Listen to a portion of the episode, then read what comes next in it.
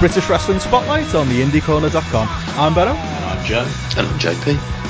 And we're trialing something here. This is the first of what we kind of see as a recurring progress special show we're going to be doing. We're, we're going to be looking at things in the promotion in long form. Uh, we're trying to maybe do this monthly, in addition to maybe doing similar to Rev Pro. It's all in a trial mode at the moment, but the idea is maybe we can dig into the individual promotions a little bit deeper while still doing our, our usual spotlight shows for big weekenders like uh, 16 Carat coming up this weekend and the Fight Club Pro DTTI coming up. So you'll still get your normal spotlight stuff, but maybe you'll hear our voices a, a little bit more often. Um, but yeah, today we're going to review Progress Chapter 64. We're going to give our thoughts on the This Is Progress documentary, as well as catch up with Dale Beaumont Brown, the director of the film, to get his thoughts on uh, how things went with the, the production of it. But uh, before all that, gents, uh, how's things? Are you uh, still snowed in in, in, uh, in Oxford? Are you uh, looking forward to getting away from England to Germany? We just don't know how to deal with all this awful weather, do we? Oh, uh, well, I haven't showered today because there was a burst pipe in my clothes. And then I came into Oh, no. work early to use the work shower. I got to work and there was a burst pipe in the building at work with the shower. So I'm in a bad mood. Oh, perfect show for it. I mean, is it in Liverpool? We've kind of not been hit by the snow. We had a bit of snow in the week, but it was mm. kind of sad. I was sat in work seeing people all over the country get sent home, but we just had to stick it out because it was. It's just never that bad here. I don't know if it's our, our placement in the country or what, but was it really bad down there? Was it? It got bad, I think, on the Friday in Bad Vitic. Thursday. And that was bad enough, yeah. So we had a we had a couple of days off work. That was all right. Say days off work, I was working from home. Yeah. Didn't exactly get much time off. I was working uh, pedal to the metal for two days. Not good stuff. So nobody was looting the, the local Lidl like was happening uh, in Ireland or anything like that. It didn't get crazy. I was at Lidl at opening time this morning, 7.55, had to wait outside for five minutes. Some of the conversations that take place outside of Lidl at 7.55am are baffling, to say the least. I miss out. Uh, well, we've only got a few more days of, of that and work to go. Uh, we're headed to, to Germany on, on Friday. Should be a hell of a weekend, shouldn't it? I'm a fan of WXW, but I don't catch all of the shows. This is going to be something relatively new for me, really, go, going into it and going in somewhat blind. Uh, JP, you've been doing some uh, WXW watching, haven't you, in the, uh, Yes. in the days running up to it? Yeah, I have. Um, caught up with the latest show that was on uh, put up onto the High Spots network of um, Road to 16 Carat, which is uh, a really good primer for a lot of people wanting to know exactly what's going on in the show and some of the storylines going into there as well. Um, I mean, we've got a, a very packed weekend of stuff. I get there on the Thursday. You guys get there on the Friday. Um, so we're, we're press to somehow, JP. Somehow we've convinced people that we're we're press, that we're, we're actual journalists. It's Oh, kind of a shock to my system. Yeah, it's it's it's wrong. I mean, if they listen to this, then they'll just end up cancelling their tickets and they'll see us for the chances that we are. If they see us at the after party, JP, I think that's when it's uh, the, uh, the jig is going to be up. Well, I'm just going to wear a hat with a little note in it that says "scoop" on it as well, just to just to keep up the journalistic facade. Hell yeah. but uh, yeah, we're here today to talk mainly about progress. We'll uh, be covering all that WXW stuff uh, next week on, on a special show. Uh, but for now, yeah, progress. Uh, the first thing we're going to talk is the last chapter, chapter 64 uh, from Camden uh, on the 25th. Uh, just got onto VOD on Thursday. They're getting quite quick. We're getting uh, these things out. Thunder Bastards are go. The return of the uh, of the Thunder Bastard match a fun show, uh, I thought. Um, there were some really good matches in there, some interesting booking decisions in there, and some story development. I mean, what did you both make of it uh, as a show overall? Um, as a show, I I really enjoyed it. Um, it, it for me, it kind of carried on. Um, a sort of nice theme from what we'd seen at the, the Manchester show, at, at chapter 63, is that right, for the Manchester show? That's right. Yep. Yep. And and that was and it was it was good fun, not without its issues, as we're no doubt going to get into. but um, there are some storylines I think that are working quite nicely. I mean, one in particular, and relating to the Thunder Bastard match that I really enjoyed. Other some other stuff I thought um, they need to think about this and where it's going, and, and it felt somewhat disjointed in some aspects. So uh, overall, a good show with some really good wrestling on it, but a mixed bag when it comes to the storylines. Well, I mean, let's get straight into it then. I mean, example A of, of what you're talking about there. We opened up with match one, the uh, the anti-fun police against uh, Sexy Star of uh, Jack Sexsmith and David Starr. I thought it was a fun match all in all, like a, a fun comedy opener for what it was, but Yes. You've got your Victoria Warehouse headliner in here being involved. Jack Sexsmith, uh, as we talked about on our last show, is is headed to the big Victoria Warehouse show in Manchester as the number one contender. Um, I don't know, maybe start with uh, with you, Joe. I know you're not particularly high on these uh, comedy style matches in progress. I quite like this one as an individual match, but I certainly thought it was a little bit problematic maybe having Sexsmith, who was supposed to be taken seriously as this number one contender, still messing around in these kind of openers. Yeah, I wasn't a fan of this one. I like everyone involved, but I just I don't want to open a show with a match like this. I'd rather something kind of hot, or maybe start with a women's match for me. Um, give them maybe a better placement on the card. I thought this could have maybe gone on after the women's match would have changed the order around. I don't know. I find that a lot of progress crowds are too like willing and almost up for just laughing all the time. And at times I find that that actually takes away from the overall show because if a moment of comedy occurs in a match, people will just latch onto that for the whole match as if it's like the main crux of the match. And I know this is a comedy match, but at the same time, I don't know, I'm sort of starting to get a bit tired of the progress approach to comedy matches. I don't know what it is. I really can't put my finger on it because I like comedy matches and I think they've definitely got a place on a card. But I wasn't convinced that this was the place for this match, if I'm honest with you. And Sexsmith, I thought, you know, maybe going forward from here, they're getting big wins going to the Victoria Warehouse show. I don't know, but I didn't think this was the best way to build a guy going into your biggest show outside of London ever, um, realistically. So, not sure. I'm not sure if I like the anti-fun police in progress either. Um, I think they work in attack especially well, Fight Pro. Damian Dunne and his with his combination with Lord Gideon Grey and, Pro, and sorry Rev Pro also works really nicely. But something about them in progress I just feel is missing. They're not giving him promo time either, and I thought him having a promo here to get himself over a little bit more before the match, um, doing the whole no funner thing. Might have actually worked a little bit better in the match as well, so that confused me a little bit. I do kind of, I, see what you're saying because I do think so, to somebody who doesn't follow Attack and the likes, and you just turn this chapter on, you'd be like, well, like who's the fat guy that's with Damian Dunne? There's no, it's kind of like what they did with CCK where they just parachute these guys in, um, and you're expected to to understand who they are and how they fit the story. Um, I don't know, JP, what did you think of their involvement here and of the match as, as a whole? Um, I thought uh, one of the aspects in terms of the comedy, and this kind of was really affecting on the commentary at times when it was just all you could hear was laughter. Michael you- Cole style. Uh, Oh. If you were there live, I'm sure it was great because you probably heard what happened, but I couldn't make out at points what was so hysterical. Um, and, and partly it was difficult to hear some of the exchanges, particularly between David Starr and, and Santos. And so I was kind of slightly confused. I imagine live it would have been it would have been great fun, pardon the pun, but at the same time uh, I, I kind of didn't I didn't enjoy that part of it. And like I say, a promo at the beginning would have been really would have been really good fun. Um, Like you guys, I've got. I mean, it was obvious who was gonna who was gonna win this one. And I'm glad they did that as well, putting uh, Jack Sexsmith over. It was kind of David Starr taking the heat, wasn't it? And at least Sexsmith was the one that got the comeback.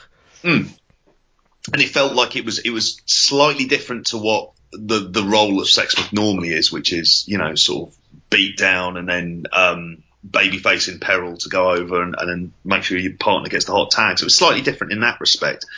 Um, however, by the end of it, I got the you know the overall sort of things I came out of it was this doesn't you know, the people there, with the exception of David Starr, aren't really what you'd want to be prepping your challenger to the, as Joe said, the biggest show outside of London that they will have done. Mm. And also by the end of it, the post-match promo seems to be much more interested in a tag match against Haskins and uh, Haskins and Havoc. Team don't explain. This was Sexsmith, wasn't it? Cutting the promo after the yeah, match.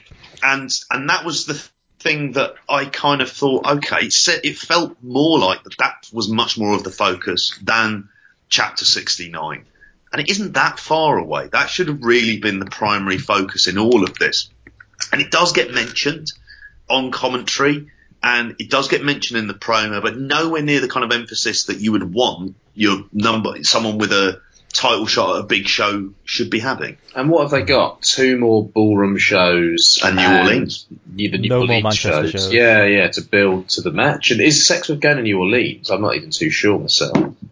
I would imagine so. Yeah, I can't remember if he is or not. I don't know if he's been announced at all. Yeah. I can. Ch- I'll check in a minute. Um, but yeah, it just felt like a strange sort of direction to go. It's almost like they've got too many ideas and too many directions they're considering. It felt to me like here, if they're considering going down that tag title route as well, but then I suppose they've just lost the tag titles. So are we going to get Sexy Star against Havoc and Haskins? And is the idea Jack Sexsmith's beaten two former champions going into Victoria Warehouse. Maybe if they go down a singles route and he beats Havoc at one ballroom show and he beats Haskins at the next, that's Mm, not the that's worst bill to the to the show. I don't mind that if they go in that direction, but at the same time, it feels more like they're going to go for a tag match, if Mm. anything. So. Is Sex going to be, pick up a big singles win on the way into the show? Don't know. And it's almost like it's it, with with those kind of ideas. And I was thinking much the same thing. One of the issues that would be um, really, uh, I, I find slightly um, problematic. Sorry, just trying to get my thoughts together here on this one. Um, is that it seems to be leading up to interference at the Victoria Warehouse show between um, with Havoc and Haskins getting involved.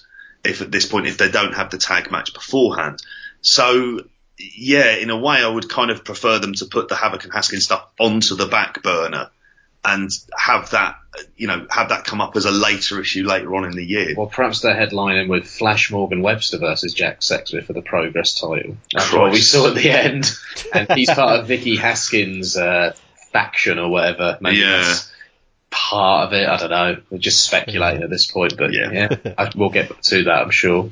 I guess we'll see. Yeah. So in that one, Sexsmith got the win after double team German suplex, uh, double knees there, and as we mentioned, cut the promo about Havoc and Haskins afterwards. So yeah, I guess we'll uh, wait and see which direction they go with Sexsmith. But yeah, time is, is certainly running out to make that Manchester main event feel a, a bit more important. Uh, Match two, then we got uh, Millie McKenzie against Charlie Morgan. Charlie Morgan coming out with a really bad creator theme that's still stuck in my head uh, to this moment. Um, we were saying on uh, our last show, weren't we, JP, that she looked particularly bad in Manchester. We were quite Yeah. critical of Charlie Morgan. I know you've been a fan of her in the past from Yep.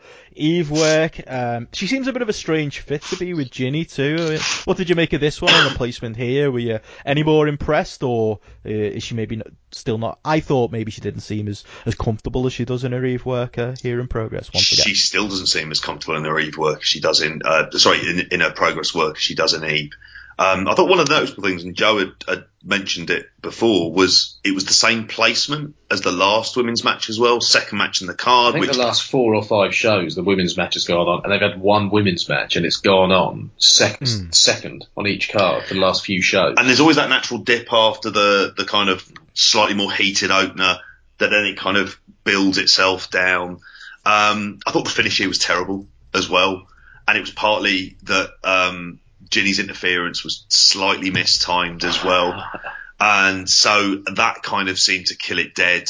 And then you combine that with the music afterwards, and you're like, oh my god, there's there's so much kind of like it felt like silence at that Mm. at that Yeah. point. People are Yeah. so desperate to be into the women as well, and to have something that they can get from the women, and want to see more of the women on the cards as well. But I don't know what it is. Like this women's division, I think absolutely sucks. If I'm honest, I think the matches.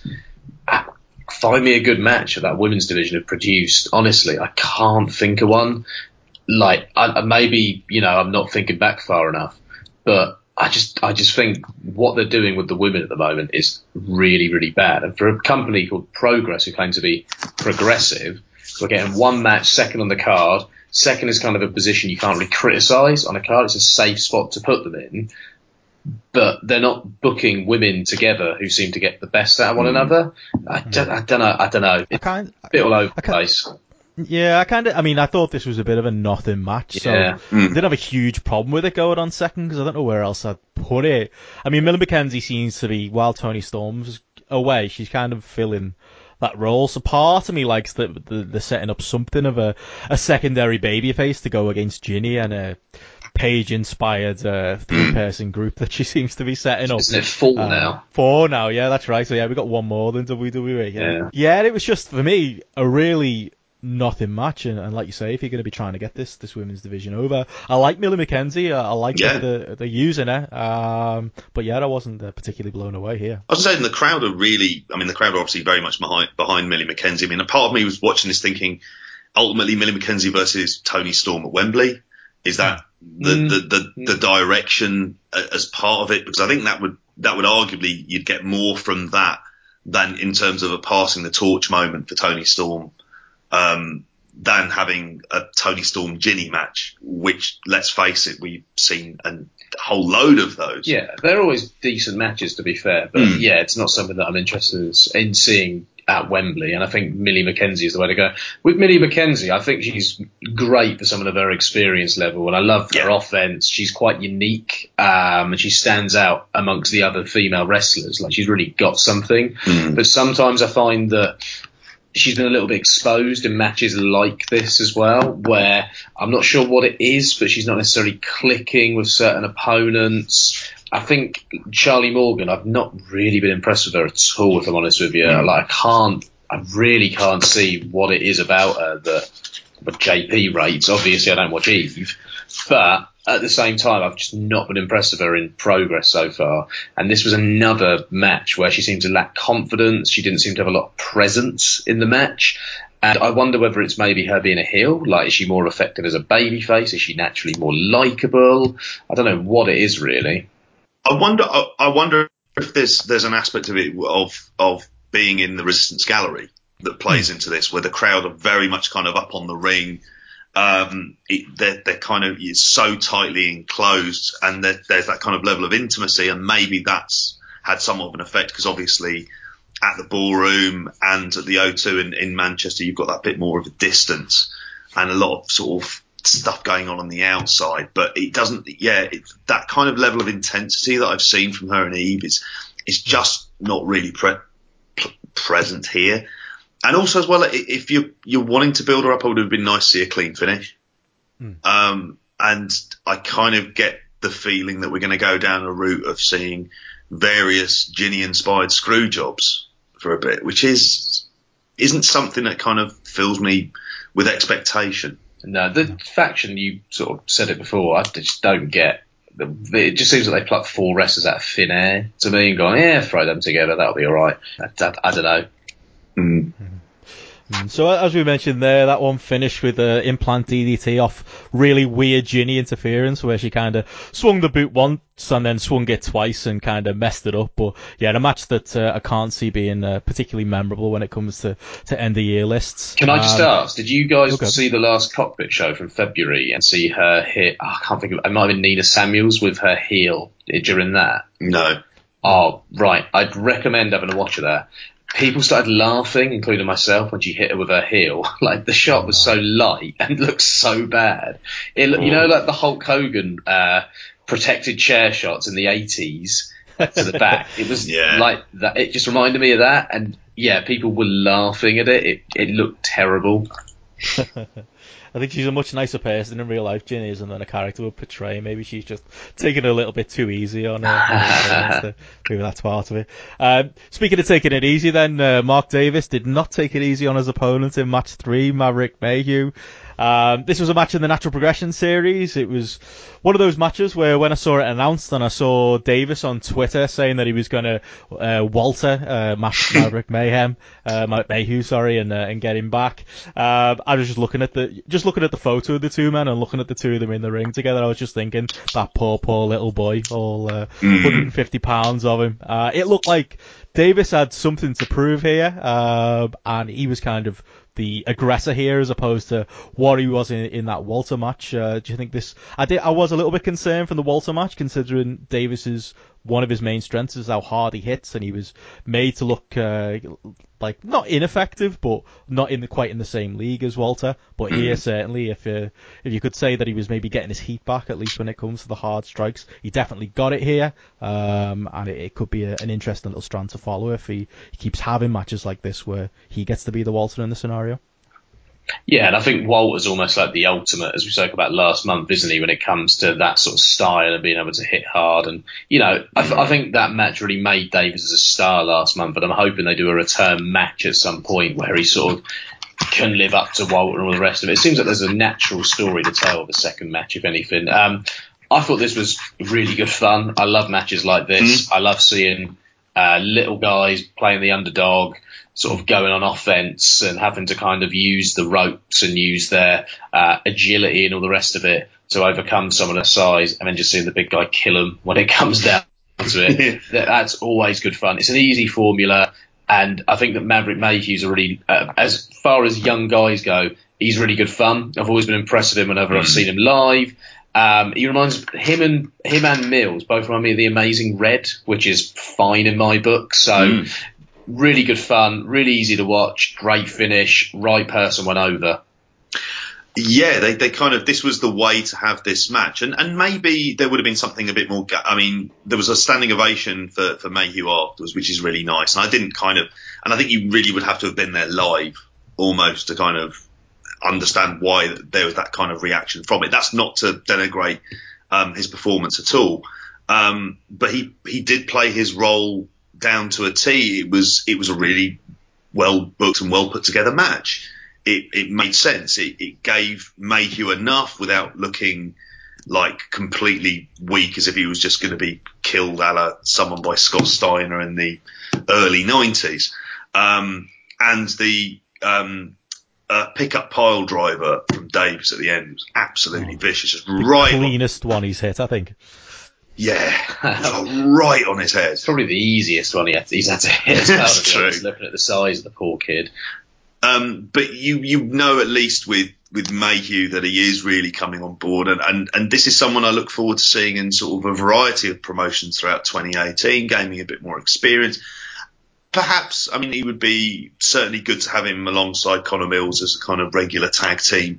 That would be the the the way you'd like to see see him go there. But he did really well here, and Mark Davis didn't lose anything by this. Hmm. And I'm I'm hoping that what they're going to end up doing with Mark Davis is that he is going to go on a kind of a bit of a tear over the next few months, build himself up to going right. I'm gonna gonna have a title match with Walter, and it's I can imagine that just being all manners of viciousness. The thing is with um, Ma- Mayhew and uh, Mills and Mayhew as well is they've kind of got a good act down at the moment because they can be killed by kind of the established guys, but then one of the things I thought was really established quite nicely here were the flash pins as well. Yeah. So it's one of the things that you know that eventually they're going to get an upset win over someone, or one of them's going to get an upset win, and all the rest of it.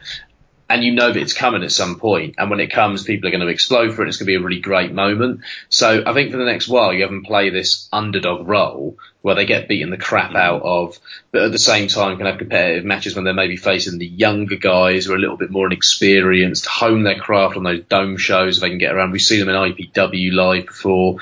But at the same time, they've got a role to play in progress at the moment that I think is a, a good role for them experience wise, but also in terms of being able to make other people look good as well because Davis I thought Yeah. looked awesome here and they can really take a beating, which is great.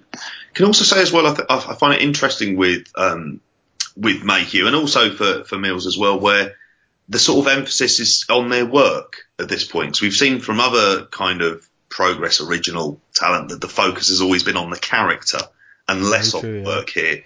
And here Mayhew was able, you know, for his age as well, there's always going to be little kind of timing issues, but he was, you know, very, very smooth as well.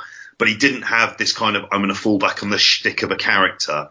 But when it actually comes to when the bell rings, like it's going to kind of ultimately die a death and look kind of a little bit kind of odd and and lethargic. And you didn't get any of that here. So I'm hoping. I mean, for me, there's there's stuff that's almost reminiscent with what's happened with the likes of a Kurtis Chapman in Rev Pro, and you know, seeing other young teams around the country that actually done Kelly Sixx, and um, and obviously with with Connor Mills as well, where you've got this kind of really interesting um, set of very young talent. And I say very young, you know, sort of under the age of 22, 23, all of these guys. And they, and their work is kind, is getting there. And they seem to be getting a lot more, more bookings around the UK, especially a lot in London. There's a lot of sort of small London indies that seem to have been set up as well. So they're only going to get better as they go on. And it was the right time. This isn't the right kind of natural progression tournament for them to be kind Yeah, of getting, getting on. So, but they haven't, but they've gained so much by being there. Do you know what they could do? And this is me thinking way ahead. Give it a year. Next natural progression. They had that match that everyone loved at the Dome show. Yeah. Find of a next natural progression. You never know where you're going to be in a year. But it's just Yeah. a theory. Or they could have a match like the semi-final or something. It could be the Yeah. next match they have together in progress. There's a story to tell there with their rise and them establishing themselves and all the rest of it. Yeah. They're, they're Ospreay and Robinson, aren't they? That's basically what Yeah, they are. yeah, they are. Yeah, in a, in a way. Didn't- Yeah, at so, at some point, one of them will show maybe a bit more character than the other, and maybe we'll uh, that'll be a feud that we'll see on, on main shows. But yeah, I don't want to get away either from from Mark Davis. Again, a, a strong win for him. Uh, hopefully, they're going to continue to tell uh, this story of him just battering a load of people and making his way back to, to Walter eventually. Um, but yeah, moving on to, to match four then. Uh, speaking of stories, uh, so good. They did it again. Uh, James Drake and Zach Gibson against Jimmy Havoc and Mark Haskins. I mean, I don't know what your reaction was when, as soon as I saw this match being announced after we trounced the Manchester match last month, these two heel teams who nobody could really even want to cheer. There was a, a point where the crowd were chanting none of these guys, and I, I had to agree. Um, this is not a match that, that anyone was clamouring for, was it? No. Certainly not not twice over two over the last two shows. What do you think the Yeah. reason it is? Do you think they were stuck? I know there's rumour of a, a Jimmy Havoc injury. Um, can it be excused? Uh, is it just the fact that they don't have any other teams? I just don't really know what's going on here. they had a multi-man match, maybe like Hmm. four-team match, and put it on them in that way. I don't know. I don't know. Oh yeah, Which teams though? That's the problem, isn't it? Who have you got? Once you've already announced that Mark Davis and Maverick Mayhew are in that natural progression series match, that takes two teams out. There's no one else, and that's the problem, isn't it?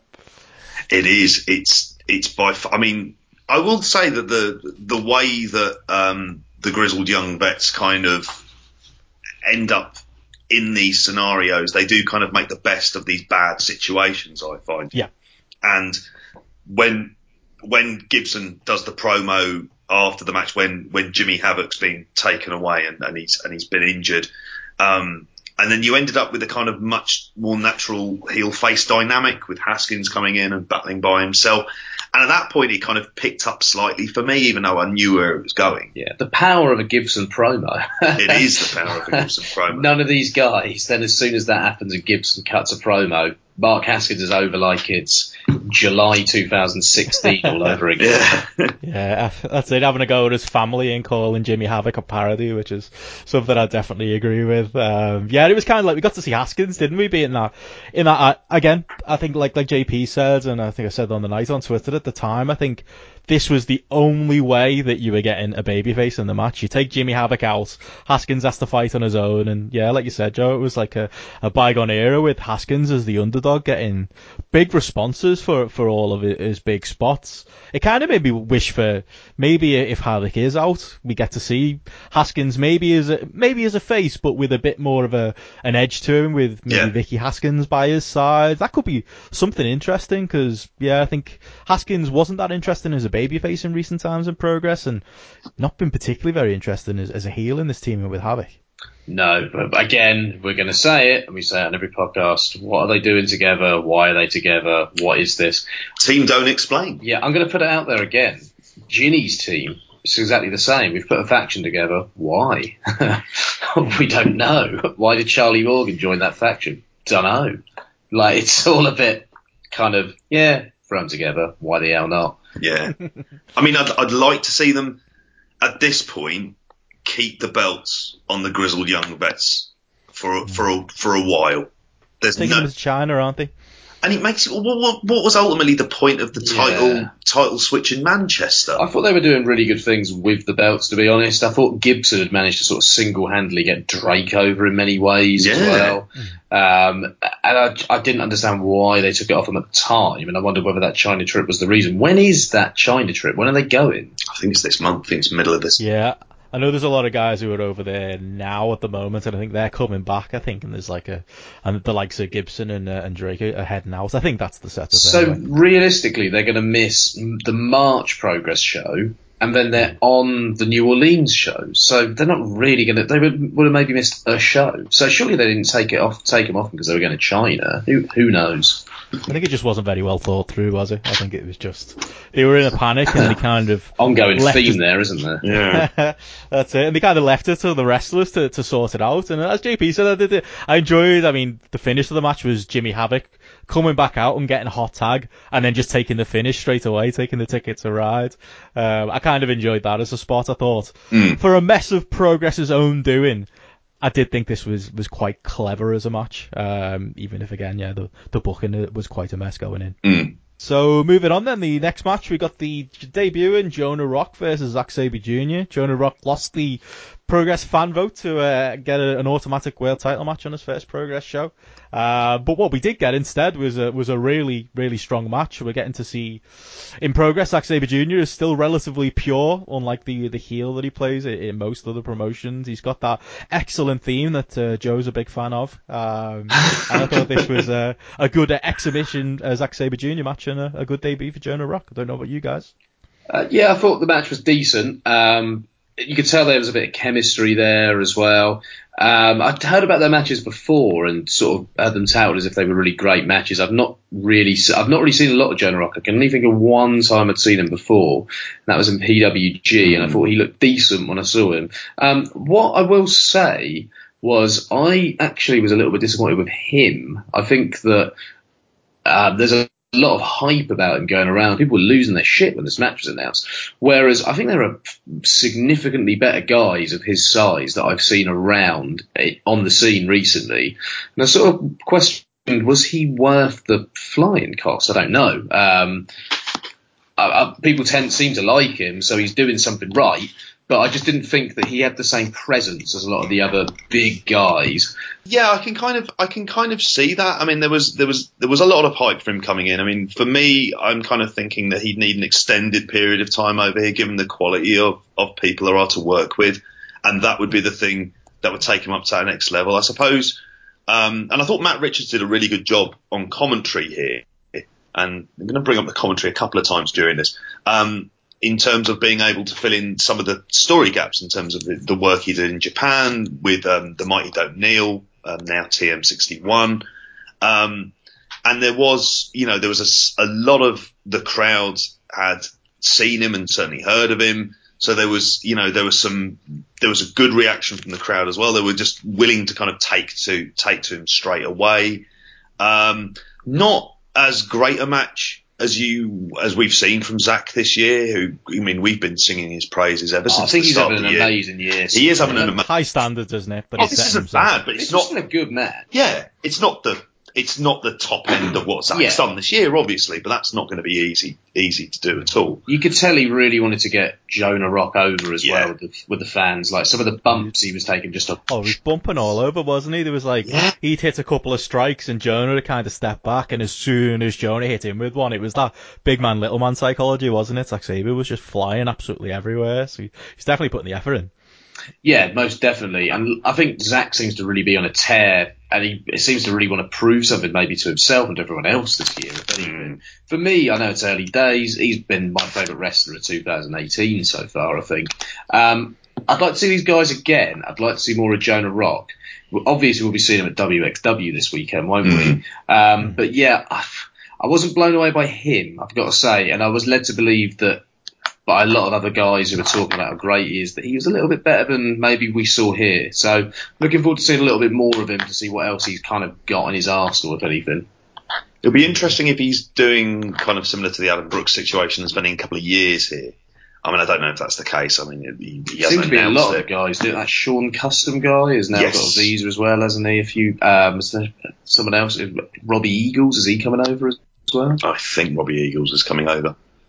Yeah. So I mean, it's it's, but I think there's obviously the limitations of what he would have been working, the people he would have been working with on a regular basis in Australia and New Zealand, and now being able to come over and work with a different set of guys who are ultimately give a bit more experience and a bit more rounded in their work as well. And hopefully that'll be the thing to take him there. I tell you, I wouldn't mind seeing sort of him and a him and Walter in a Atlas title defense as even a kind of I don't know, as a kind of placeholder until we get to Davis Walter as well. And even Davis Jonah Rock would be hmm. probably good good fun as well. Proper big lads wrestling. I wondered if introducing him against a big guy would have been the best way to go. Um, for that kind of big man versus big man offense over. And I think at the moment. have him kill like- Roy Johnson or something. Yeah, I mean, like a guy who works like big man, st- a big guy works big guy sort of style. But at the moment, I think obviously being a big guy and that big guy style seems to be really kind of fashionable in British wrestling, and people get really excited over it. So maybe that's one of the reasons Jonah Rock was hyped by a lot of others in the way that he kind of was. So I wondered whether there could have been more of that kind of. I remember the first time I saw Walter at the ballroom was against Rampage Brown, and he got over in seconds because they broke the ring. Yeah. and it was amazing.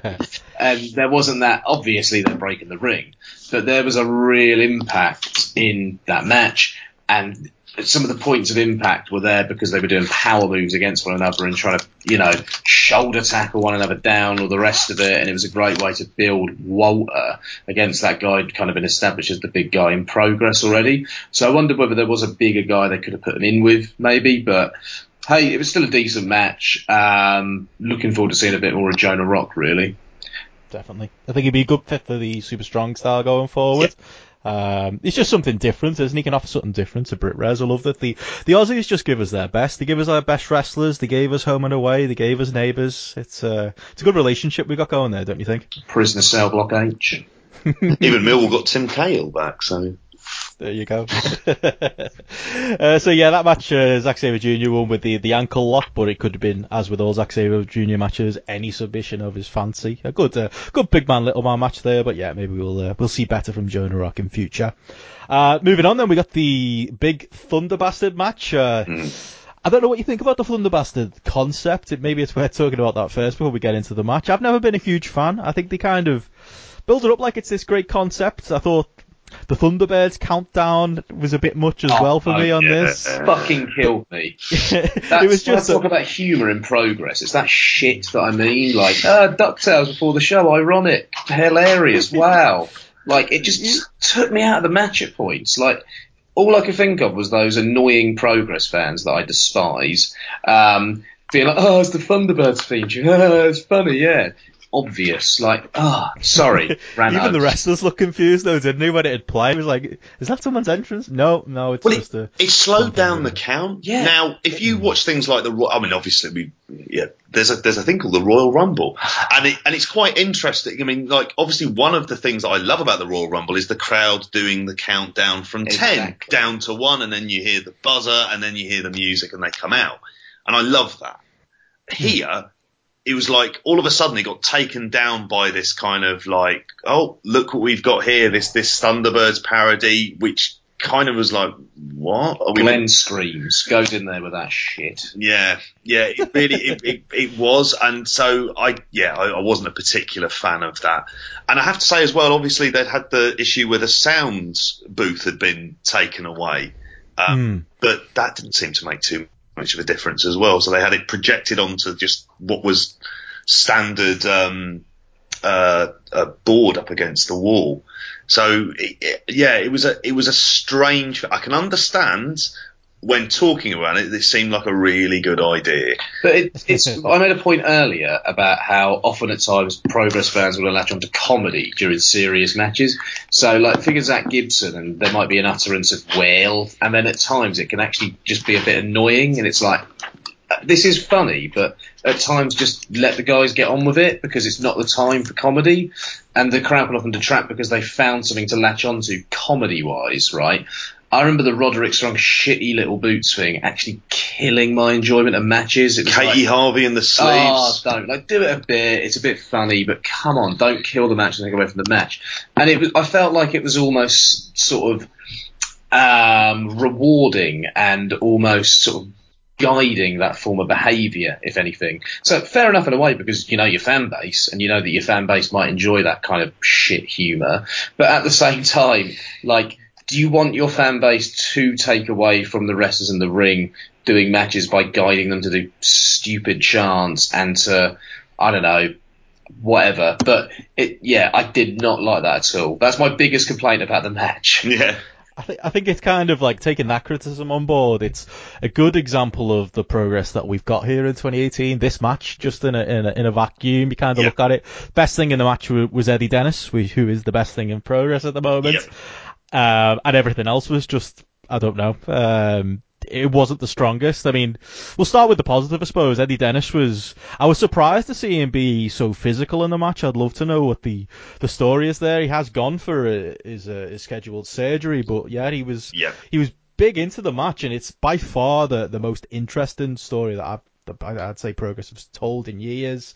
Um, I thought he was really great here. I did think there was a, a touch missing again, talking about uh, you know, progress in a vacuum. It was the commentary, there was points where they were saying, well, where Glenn Joseph was saying, well, I'm not going to tell the whole story about how Eddie Dennis got in this match. You'll have to go watch the video on YouTube. And I do think that it, unless you've seen those videos, you'd be watching this match. I mean, when when this lineup came out, just you'd be scratching your head going, why is Eddie Dennis in this match? Um, they told a great story with it, but yeah, it, it did seem a little bit odd that they, they didn't go a bit further and, uh, and maybe maybe even just including the videos here in the chapter would have made that land a bit more because the actual execution of it all was great. Um, I just think yeah, maybe that extra bit of production might have helped. And you can put it on the VOD. You don't may you don't need to necessarily play it in the live venue at the time, but you know that's that's the whole point of post production. And I think- those kind of video clips Wh- in. When they've done like video production pieces to show in the venue, they seem to do a really bad job of it. Think of that epic uh, build-up package we got for that epic triple threat that we were all really psyched for in Manchester. Like, it was rubbish. no one was really looking forward to that match, and it just seemed so simple to throw um, what were some really good promo segments into the show in some way, or to just show condensed highlights of it before the match. And it's going to get people up to the match. It's going to show what the story is going into the match as well. Mm. You could do a montage piece with those segments making up the bulk of that montage piece amongst the other wrestlers. Mm. And it, yeah, I just thought they missed an opportunity there. I thought, I mean, the just before we move on on the Dennis stuff, I would say the the highlight of the match was probably him uh, clearing the ring, waiting for, for Mark Andrews to come out, looking so happy, and they're getting rolled up by TK Oh, yeah. Cooper. I mean, Dave, Dave O'Neill, friend slash enemy of the show, mentioned uh, on Twitter that he'd have put uh, Eddie Dennis over. Um, I don't know if I go that far. What do you two guys think? Would you have done that? Maybe left Eddie Dennis with a title shot in his back pocket uh, for for in the future while he does take time off of these I? I don't think so. Um, I think that's something that they can get back to after this this Andrews feud. There are enough bloody people with title shots Yeah, in this company. And his, you think about his focus in the match. His focus in the match wasn't getting a title shot. His focus in the match was getting Mark Andrews. So it makes sense to see, you know, him not have that focus on winning the match and then pay for not wanting to win the match and for wanting one person in the match. And I, lo- it's sort of good that because he was kind of trying to manipulate the match to what he wanted it to be to get his moment with Andrews. And as a heel character, surely it's quite good to see, you know, the heel um, get, you know, the egg splat in his face every t- like Yeah. from time to time. And I thought they did that really well here. Um, I thought that stuff was some of the best I've seen in progress in a long time. Yeah. Totally agree. Of course, there was another little bonus add on to this. At this point in time, we actually had Matt Richards doing the commentary by himself. And he's really, really good. And we could hear him because that was a kind of constant theme throughout the show that he was, you, it's Yeah. difficult to hear Matt Richards. You could hear Glenn, no fear on that front, but you, but like, you could hear Matt Richards here and he was, he was, he, he was able to talk through it. It was nice. It was calm. It was like, oh, thank God I haven't got a screaming banshee in the ear um, during this. Um, so, and that for me kind of added to that whole piece because Glenn was out there trying to get Eddie to go backstage once he'd been eliminated. Um, and there was some, I mean, overall for the match, there was a lot more that I liked about it than the bits that I was uncertain about, which is really sort of some of the ending sequence mm. and and the way that TK Cooper was was was nicely built up here. Um, I kind of like that as a bit of a bit of a rehab job in a sense, sort of taking him away from the the Travis Banks aspect as well. I'm kind of almost fine with him and Brooks. Um, like it was weird, and you know you've seen re- reports about this about like one of the the detrimental effects it's had on Travis Banks' title reign but I was kind of fine with those two. I liked him getting his um, sneaky roll up pins, which means at this point we should sort of go through the eliminations because otherwise it wouldn't make any sense. Um, but yeah, yeah, overall, one of these matches where, I mean, I, I kind of enjoyed it from a storyline perspective, but there were issues about it towards the end. Hmm.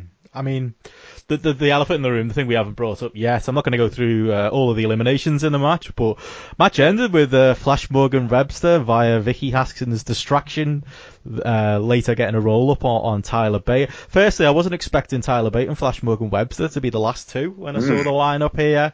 Uh, I think Flash Morgan Webster's stale as anything in progress, really. I'm not a big fan of him at the best of times, never mind the, the loser, the, the progress have kind of booked yeah. him as uh, for this long now. Uh, what do you think the end game is here with Flash Morgan Webster, and what did you think of change, those two guys being the last two? Change the change the gimmick, change the entire mod gimmick stuff. Now mm. it, it, feels very very passe. It was passe in the first place. It's now uber passe at this point. Yeah, I don't think he's bad in the ring by any means, mm. but I don't see him as a main event guy, and he's not someone that I want to see headlining shows really um, at this point. So I don't know. He just hasn't really been over in progress to the level he was since he came back from that injury. No, what a year ago, mm. and they've really not done the best job with him. And just winning this match doesn't automatically rehab him, to be honest. And when Matt Riddle has just lost a main event against Travis Banks. It's Matt fucking Riddle. And then you've got Flash Morgan Webster out there as the next challenger. It's kind of like, yeah, it kind of feels like going from, I don't know, um, Okada to Jay White. Yeah. I mean, uh, before we go further, I mean, you're talking big challenges and, and big guys in progress. Uh, breaking news as we record here, Progress have just announced for Chapter 65. Doug Williams is going to be taking on the returning Valhalla, Rob Lynch. oh. Do you think uh, we might get Valhalla in the title uh, exchange here? There's uh, Valhalla Rob Lynch is back, but no James Davis. How weird. As long as he's wearing his Primark's finest for this match as well, Valhalla Rob Lynch. But I can, I can confirm in the graphic he seems to be wearing a lovely black jacket that is definitely uh, Primark's finest. It's it's no it's could be ASOS, but no, I don't think it quite hits that level. Rest- you excited for that one, Joe? Oh yeah, wrestling's best hitman, Valhalla Rob Lynch and his uh, Hitman Rettendon Land Rover 1996 murders, whatever it was in Essex, looking great. I like to think he's doing a Rise of the Foot Soldier gimmick, but we'll find out. Uh, anyway, back to the show. Um, I mean, that's pretty much it on the Thunder Bastard match. Any other thoughts on the match at all? Uh, yeah, I thought as a match it was solid. Like it was quite good fun. Um, mm. There have been better Thunder Bastards. I quite like the concept of the Thunder Bastard. There have been Thunder Bastards that I've really enjoyed, and there have been Thunder Bastards that I've kind of felt like this one on where I sort of think there are good moments.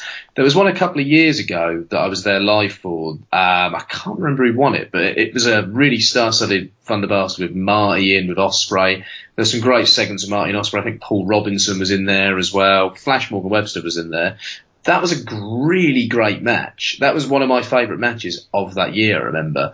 Whereas this wasn't necessarily a great match. It was a fun match, but at the same time, it felt like there was a lot of nothing going on at points, and there was a lot of stuff that I don't know if it's going to lead anywhere. Um, hopefully, we see some with TK and Brooks stemming from this, mm. but are we going to see some with Tyler and Flash stemming from this as well? Hopefully, we are.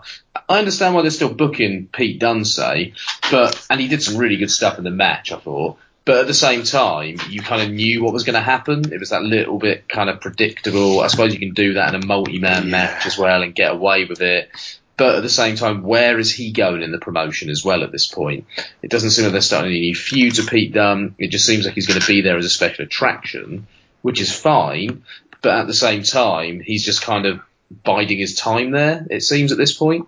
Uh, next up, then we got our, our main event: uh, Travis Banks and Matt Riddle. Uh, Travis Banks going on last, which I was glad to see. I kind of thought with the Thunder Bastard match they might be attempted to stick him in the middle of the show, but there's more issues at play for, for Travis Banks than, than, than just that. I'd say at the moment in progress, he's our babyface champion, and the the title reign started so well with m- great matches, and this was another great match. Uh, but it just does just feel like he, he's got a lot of things uh, against him right now. He's getting booed by certain subsections. There was definitely a, a good chunk of the crowd that were very into the idea of Matt Riddle uh, taking the belt here. I think the TK Cooper and, and Chris Brooks stuff is, is definitely maybe overcomplicated a, a title Yeah. that I wouldn't have said uh, needed it. A great match in a vacuum, but uh, quite a lot to, to get into here, guys. I'd say. Yeah, loads to get into. Um, yeah, there's it's it's the effect clearly of what's happened as soon as the storyline aspect was kind of introduced into the Travis Banks title reign, is where this seems to have have kind of fallen down in terms of his fan support. It's it, it it's not really. I mean, I, for why the audience has turned on him. I mean, this isn't something necessarily that you can really put on Travis Banks. It's not like the matches he's had have been necessarily weak, and even the the triple threat in Manchester was was fine for what it was. Obviously, we were all very down on the storyline here.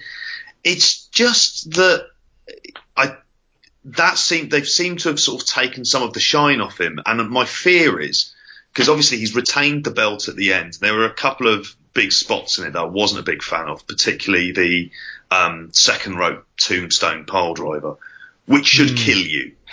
They Really, gave it a second, and it was like Riddle gave it an extra second before going for the pin. Do you think maybe that's part of it? The the Travis maybe kicks out at a few too many things like that. It was somewhat of a, a limp kick out at least. Uh, Do you think maybe that's that's playing into it? That he's, I mean, I think he he, he tell he sells so well that he kind of. I like him in being this scrappy champion, Yes. struggling to hold on and just about kicking out. But I don't know. Do you think there, JP? Maybe that was maybe those types of things are a, touch too far. I think they are, and I was going to ask you the, the same question. Do you think? I mean, uh, what I'm worried about happening with this, and I can understand how it'll go in this direction, is that you end up with Travis Banks as the scrappy champion who ends up doing anything he can to hold on to his belt. And at the end, you had the, the the really nice shot of him kind of face down on the belt, clutching onto Yeah. it. That that shot was everything. I love that. Riddle looking livid. Yeah. Um, that was that was something that made me think, are we going to get into the idea where he's he's just going to do anything he can to get onto it? Because I still think you can have him as a face champion doing that, of being someone like I've worked so hard to get this belt, I am not going to lose it. And I, I wouldn't normally say I'm a, a particular fan of this style of booking, but I think there's a part where with the crowd, that element of the crowd that are booing, I'd be almost tempted to ignore them and just not humour them on this because There's a man in uh, Stamford, Connecticut, who, uh, who- thinks like that. I have it. I've heard that's people my describe- fear. I saw someone say on Twitter, I can't remember who it was, said that this is what that, you know certain fans think WWE do with Roman Reigns. That's what Progress are doing with Travis Banks. That feels a bit strong for me, but Yeah. are the parallels there? Well, at the same time, the, the WWE are trying to prime Roman Reigns to be John Cena. Now, Travis Banks, I don't think is promoted by Progress as their biggest star, is he? At the end Hmm, of the day, true. Now, at the same time, you think about where his matches have been going on. They've not been going on last. He's not been the main event on certain shows as well. Has that maybe made him seem less important? I don't Mhm. know, quite possibly. Then you've got the TK stuff and you've got the Chris Brooks stuff. Now you've got Chris Brooks, who's got the CCK brand behind him. Everyone loves Chris Brooks. He's kind of a, you know, very fashionable at the moment. He's got that brand behind him, which I think is a lot more powerful than people realise at times. Um, you've also got the whole Lykos thing, which has got the ad- edge of humour. I actually think if you've got some sort of edge of humour in your act at the moment, it actually does so much for you because a lot of the fans there are desperate to, you know, like I've said uh, many times in this podcast, invest in some element of comedy on these shows. TK Cooper is a guy who's really popular with that ballroom crowd as well.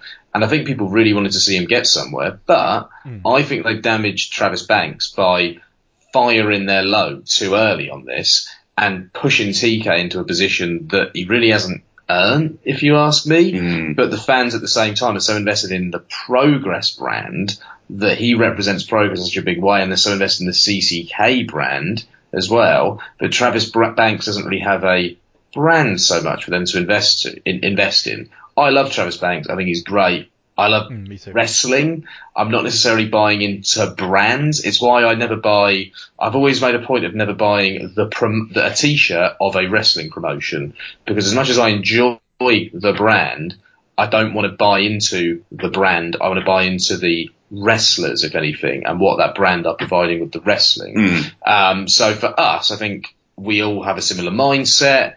We are into Travis Banks as a wrestler we want to see good wrestling. I think they were doing a really good job with his title reign, having him be that defending champion, having him have good matches.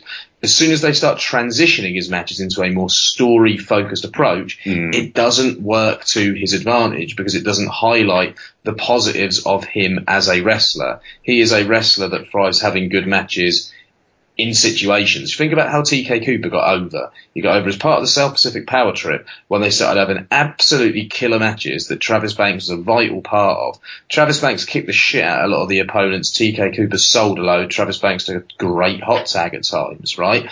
They got over big time after that ring camp match last year. What a great match that was. They started having great matches in the US when they did the uh, Mania tour last year as well. So Travis Banks got over from having great matches. He didn't get over because he was involved in really intricately laced stories. And I wouldn't call these intricately laced. I'd actually call them lazy and rushed, if anything. Now, I'm going off on one here and I'm talking a lot. But think about the Eddie Dennis, Mark Andrews stuff that we saw earlier in the mm. show and how we're saying that's the strongest stuff in progress. That's what TK Banks should have been in three or four months' time, in maybe six right. months' time as the Eddie Dennis Mark Andrews story unfolds, you start the Travis Banks Chris uh, Travis Banks TK Cooper story up as well, and they've just rushed it. They've completely rushed it. TK Cooper, I have no interest in, and a year ago I was so high on the guy and so into him and wanting to see him get that big indie run as a singles wrestler as well at some point. But it feels like he went out injured for ages. He didn't have that big indie run that we thought he was going to have when he got booked in BOLA last year, but he's come back almost in a position that kind of equates to him having that run, if anything. Mm. And he's kind of not earned the position that he's been just pushed into. He's got one win against Mike Bird on a dome show, and he's had two title matches. He's lost them both. Eh? Name name the great TK Cooper singles match. Exactly, and he's had some good ones, but at the same time, they pushed him way above his level. He should have had that big indie singles run First of all, before they gave him the position they've given him here. Did you think the Thunder Bastard rehabbed him a bit? Yeah, I think character wise it definitely did. But in terms of him being ready to be in the position he's in, they've I think they've blown it. I honestly do. I don't think he's quite as over as he was, and I don't think he's as over. And I don't think Travis Banks is as over as he would have been in six months' time if they'd have done a slow build to this. Mm. They could have put the power trip back together as well and had, them have the occasional match as a tag team as well, and they would have got something out of it. But, but they've really blown it.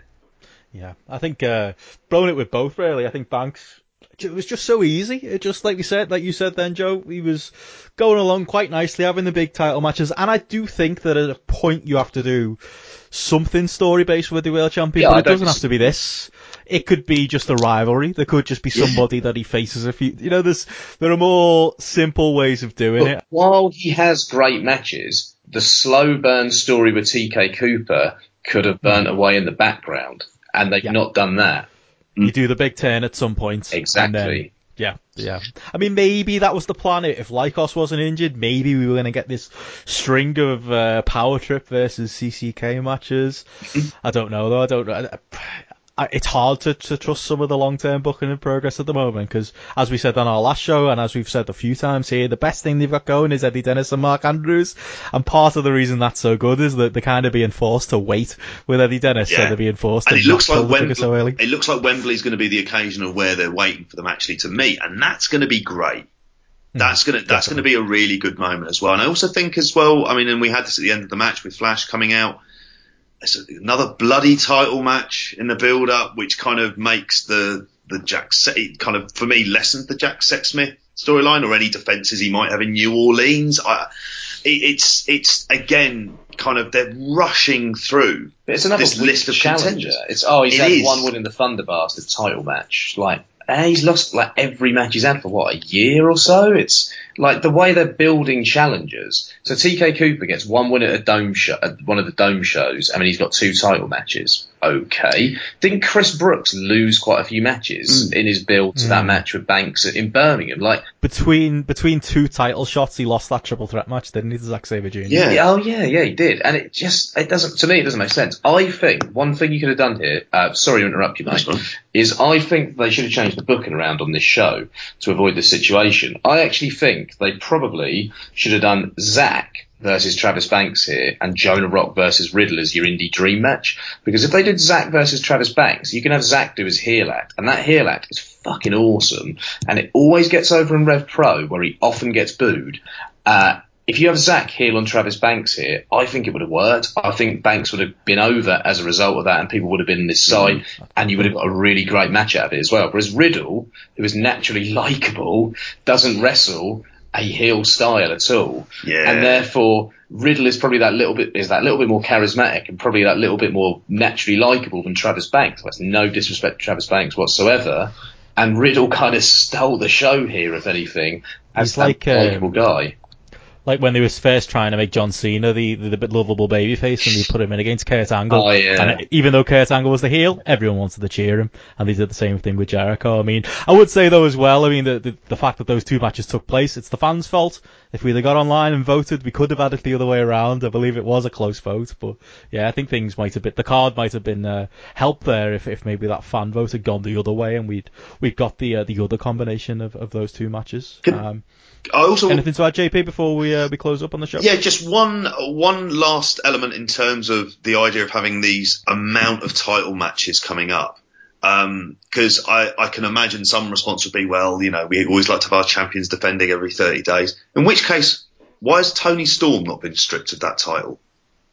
like, if that's the case, you don't have to. If you if you've set up your own kind of set of rules and your own logic within within the company about when title defense can happen, you know, you can space these out and they become much bigger events. And I, and I also think as well, part of what you want to do with the Travis Banks is build to these big, big, to build to these big matches where he would have like, like a Keith Lee and then it might be a break of two chapters or just a chapter in between where he, he might be doing, he might have been doing a tag with TK Cooper if we were going back to that kind of slow burn storyline to work in the background to kind of build things up again. And then he'd have these big, big kind of title defenses sort of every other chapter show.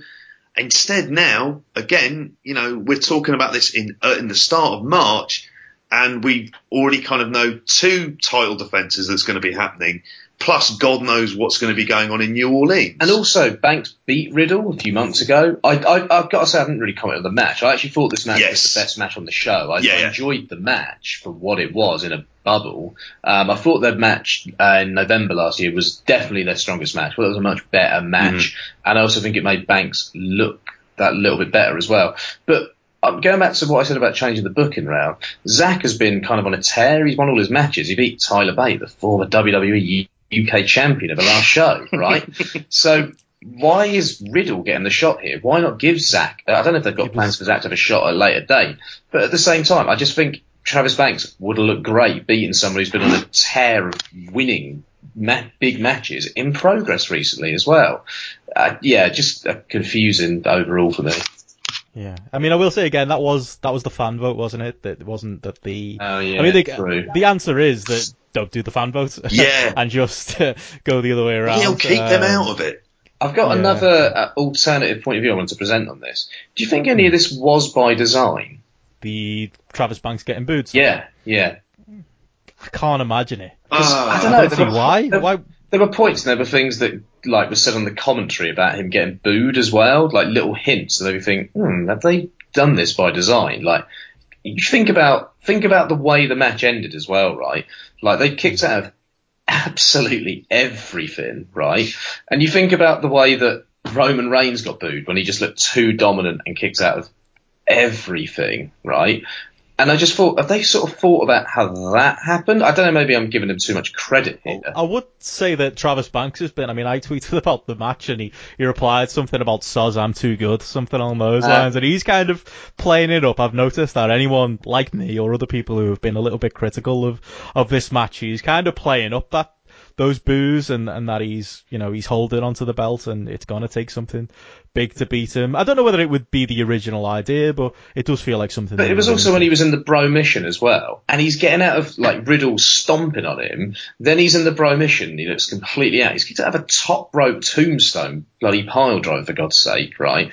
and then the way he did recover felt so kind of sporadic and kind of like Superman like that. I thought, hmm, I don't know.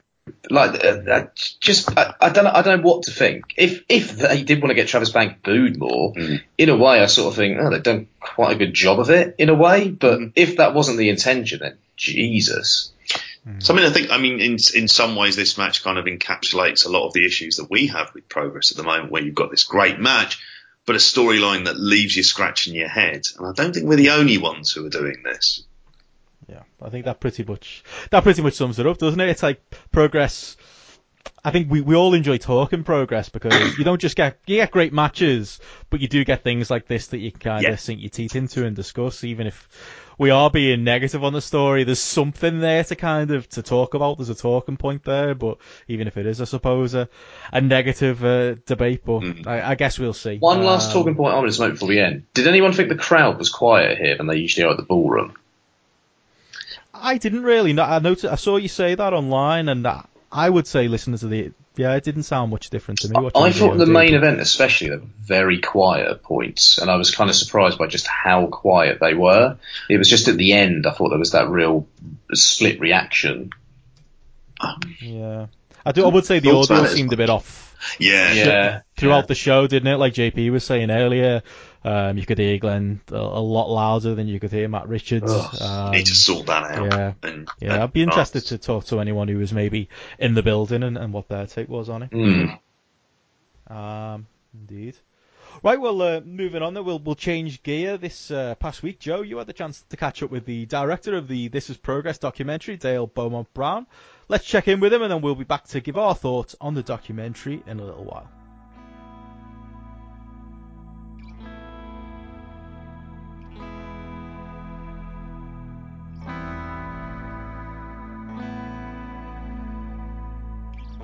Want everyone to have a good time. I want everyone to go away and go, Progress is the best thing I've ever seen.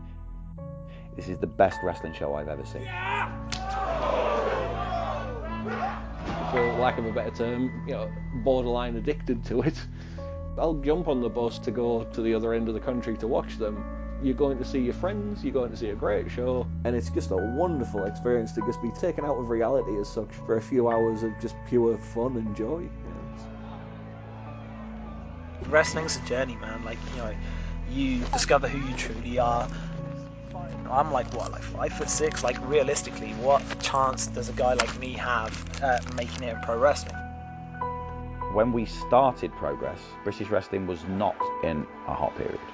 Basing shows around British talent rather than basing shows around four or five imports who used to work for WWE, it wasn't a thing.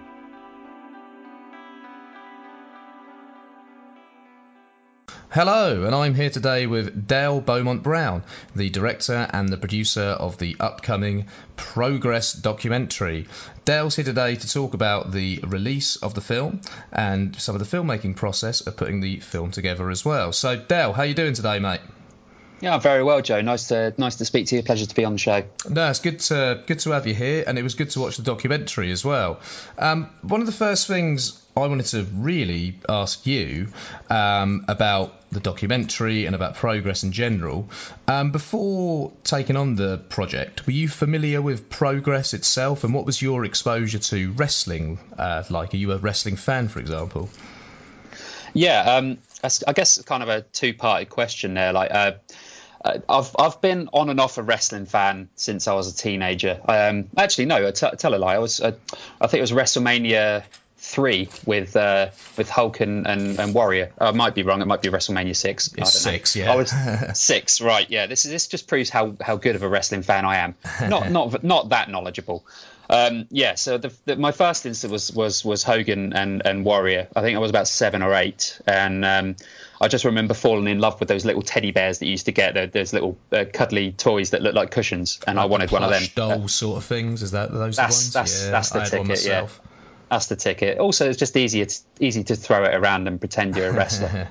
um, so that was my first taste. But you know, being uh, that was like uh, 25, 28 years ago or whatever it was. So it's a case of if you didn't have Sky, or if you you know if you had a mate that had Sky, then you couldn't watch it. And it was a case for me that we didn't have Sky TV, so I, I had to go around to friends to watch it. And then. Um, cut to when I was in college and I was like 16, 17, and I was you know banging to WWE because of the Attitude Era and stuff, and um, it really brought together like a friendship circle of mine. Like the the guy that I edited the film with, Ross Hagen, who's our associate producer. Um, we we studied uh, media and film studies together, and our friend James, who we actually went on to found a, a uh, backyard wrestling federation Oh, wow. when we were in college.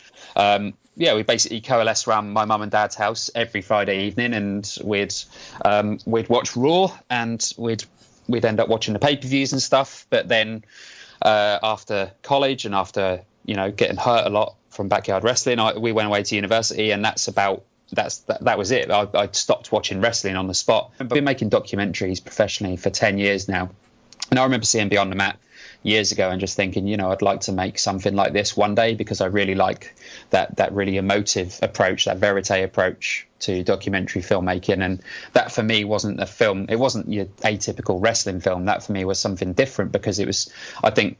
Beyond the Mat for me is something that it doesn't matter if you're a wrestling fan, you can sit down and just gain an appreciation for what people go through and just appreciate that it's a good solid story, you know, of what people sacrifice and give up to, to follow their dreams and their passions and I was like, right, I really want to make a film about wrestling one day, but I did, I didn't, I never knew where to start. The only thing I did know is I, I wanted it to have a really strong uh, British British identity. I wanted it to say something about us as Brits.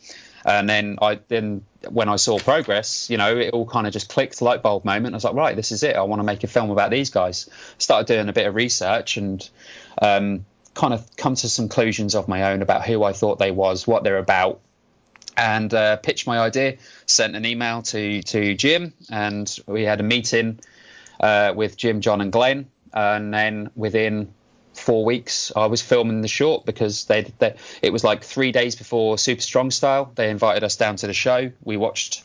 We, we experienced the show, and you know what it's like when you when you go to a live wrestling show. It's one thing trying to tell someone about wrestling. uh, it's it's another thing then watching it on YouTube or, or on demand, and then it's another thing entirely when you actually go and experience it in person. It's a very visceral reaction that you get from it, and then all of a sudden, my childhood was was right back in front of me in the wrestling ring, and it just all fell into place, and I knew I knew the direction I wanted to go. So I pitched Jim, John, and Glenn the idea about making a short film about them as they approached their biggest show ever, and which was like one of the biggest in Europe for about ten years um, when they were looking at doing the Brixton Academy in September. So you know, I really wanted to just make a film about who Progress was, really, not just a, a, a film that just looked at them and analysed them as, you know, looked at them from the outside, but not just them as a company, but who they are as people. So for me, it was a case of of who is Progress, and for me, it was the it was the the three guys that run it, it's the wrestlers that that uh, that work backstage and then put on a show for the fans, and it's the fans themselves. And luckily for me, they they they really went for it. They they liked my idea. comes to say uh, the selection of wrestlers as well, was it always going to be um, Mark Haskins and obviously you've got Jimmy Havoc featured in there and Jack Sexsmith as well? They seem like the sort of Haskins more so than the other two, but seem to be the three key guys um, in the documentary. Um, what? How did you make a decision on focusing on those three guys and Mark Haskins in particular? I was also going to say, was there anyone else that you considered focusing on, or anyone that wasn't willing to uh, appear in the documentary? No, to be honest, it was Mark from the start, but I didn't know that it was Mark from the start, if that makes sense. Um, by the time I got around to going to my first ballroom show, which was 5,000 to 1, I forget when that was or what chapter now. It's chapter 32. Um, I think it's a couple of years ago now. Like I think it's about June or Ju- uh, July 2016, I was still I didn't know who I wanted my main wrestler to be yet. And I'd been outside and I conducted a 20 minute interview with with Mark, which was absolutely fine. It went it went well. I interviewed some other people that day. I interviewed Will Ospreay that day as well, um, and Nathan Cruz and, and and a bunch of others. Um, and to be honest, it was it was free chatting with Mark once the camera was down that made me realise that this is the bloke that I want to follow. Uh, because at the time, uh, my wife was six months pregnant, and I was expecting my first child in December of 2016. Mark had two little ones, uh, fantastic relationship with his wife, fantastic relationship with his kids, and it came from just having a chat with Mark about my anxieties about becoming a dad, about being a good father, being a good role model, being able to juggle uh, something that I love uh, in in filmmaking with being a good dad, and it's something that I saw a little bit of myself in Mark because it's something that he manages to just juggle effortless, effortlessly by being a fantastic presence in the ring. But but also once you get once he's at home, he's an he's an amazing dude with with his kids and with his with his wife Vicky. Um, so it was it really was just born out of a conversation with Mark after the interview where we just where I just spoke to him about about some of those things. Um, and when it came to doing the feature, I had a conversation with Mark and said, "By the way, I'm planning on filming for another year. Um, are you happy for me to, you know, continue following your journey?" And he was like, "Oh, yeah, okay. I didn't even think about that. I, you said you were making a feature, you know, but I didn't even consider that that you'd want to continue making it with me." And for me, it's the case that I was really, really drawn to that duality of of, of Mark Haskins, that, that that that idea of him being an ultimate badass, but at home he's an, he's he's just the ultimate sweetheart. So I was I'm I'm really really drawn to stories about family because my first documentary was was about uh, the campaign and the relationship between the cannabis activists and the main subject Clark to to myself, um, and I, th- I think I just I just really like the idea of of what what makes a family, what and what defines it, and that and that's that that for me that's that's the ultimate theme of this documentary. I think is it's not a film about wrestling, it's a film about family and what ties people together, what drives people to to take that extra step, you know, towards something that they love, the you know the extra things that they do and they sacrifice for something.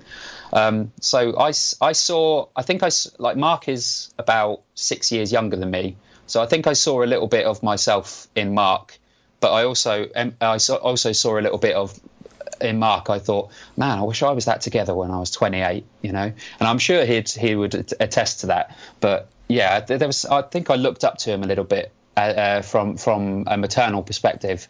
Uh, so yeah, I just wanted to know about what it was like to be a good dad, what you have to give up and what you have to sacrifice and everything. And that was that was the conversation really where I knew that Mark would be the the backbone of the documentary. He'd be the one person that we come back to the most.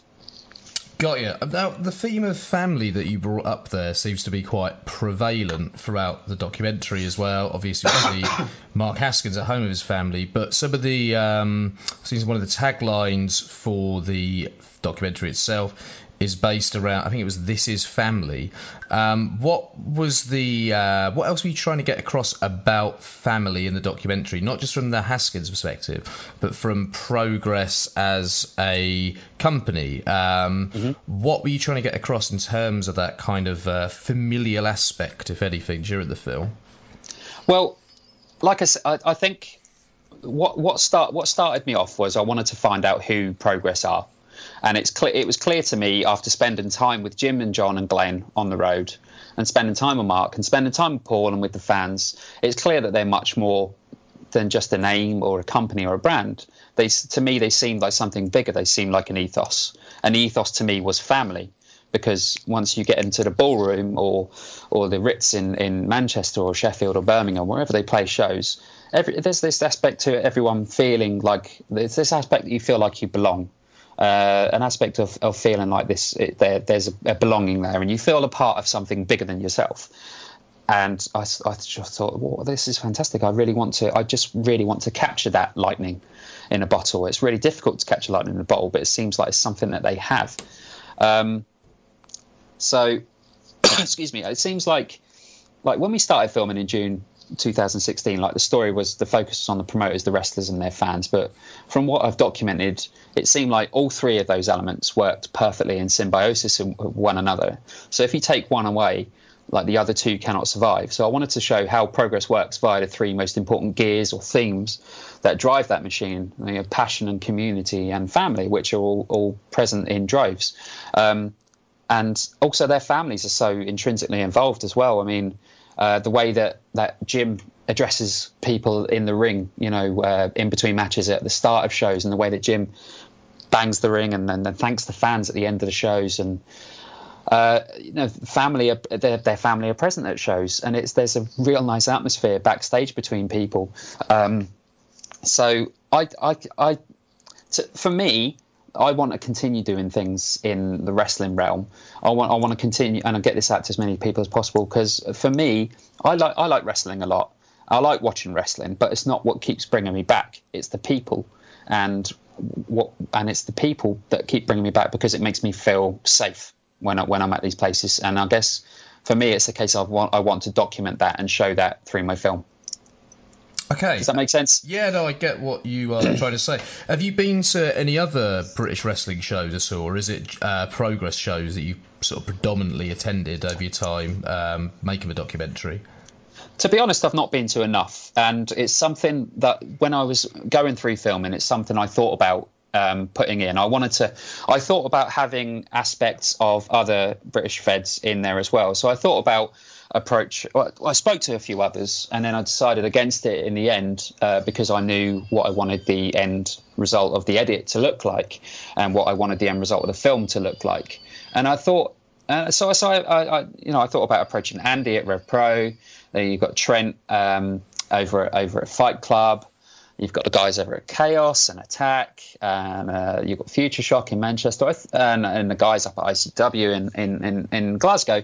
And I thought, yeah, you know, I could I, I could go and interview these guys and get an insight from them into, you know, what makes up British wrestling at the minute. Why is it on such a high?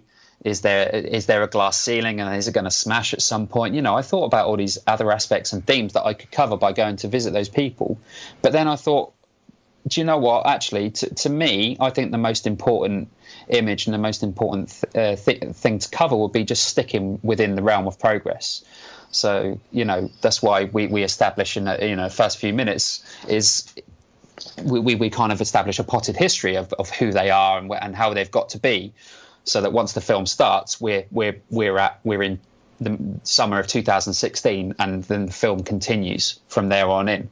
So it's very much a case of I just I thought it might potentially muddle or uh, the the uh, the story that I'm trying to tell with it. Uh, so I really just I think I just wanted to keep it quite insular and just focused on progress. And I've not been to as, enough shows to be honest because I've purely just been focusing on making this for the past uh, it's nearly two years now. It's two years since I pitched it to them. Um, but now I'm making an effort of going around to a bunch more shows just for my for my own sensibilities really, and to because I enjoy it.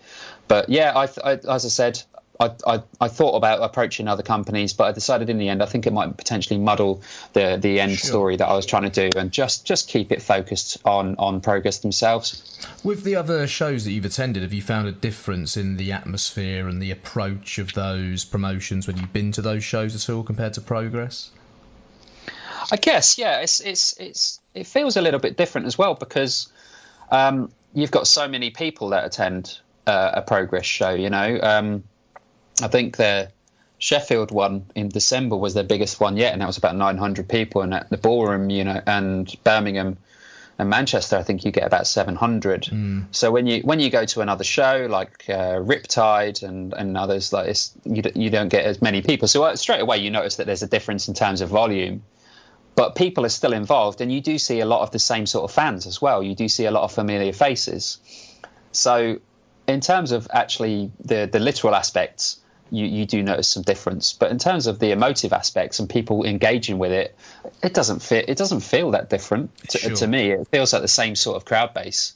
I think there's a story to tell in a way about people following British wrestling around the country at this point in time. So you've got mm. people spending weekends, arranging weekends. I'm off to Germany in a couple of weeks to WXW as well. So Oh, it's nice. yeah, it's a whole sort of European scene that's developed, and it's become a real social thing for a lot of people as well.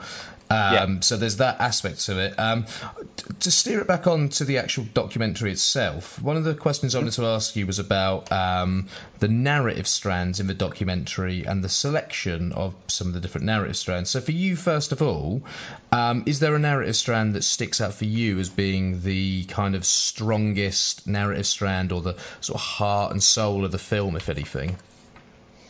Yeah, I, I we're not talking about favourites or anything here, but what I think for me sticks out and what I think embodies the film most, it's in its ideals, in its in, in the communication of of of it, its themes as as a film that represents family. I think it's Mark's story. I think it's the Haskins story.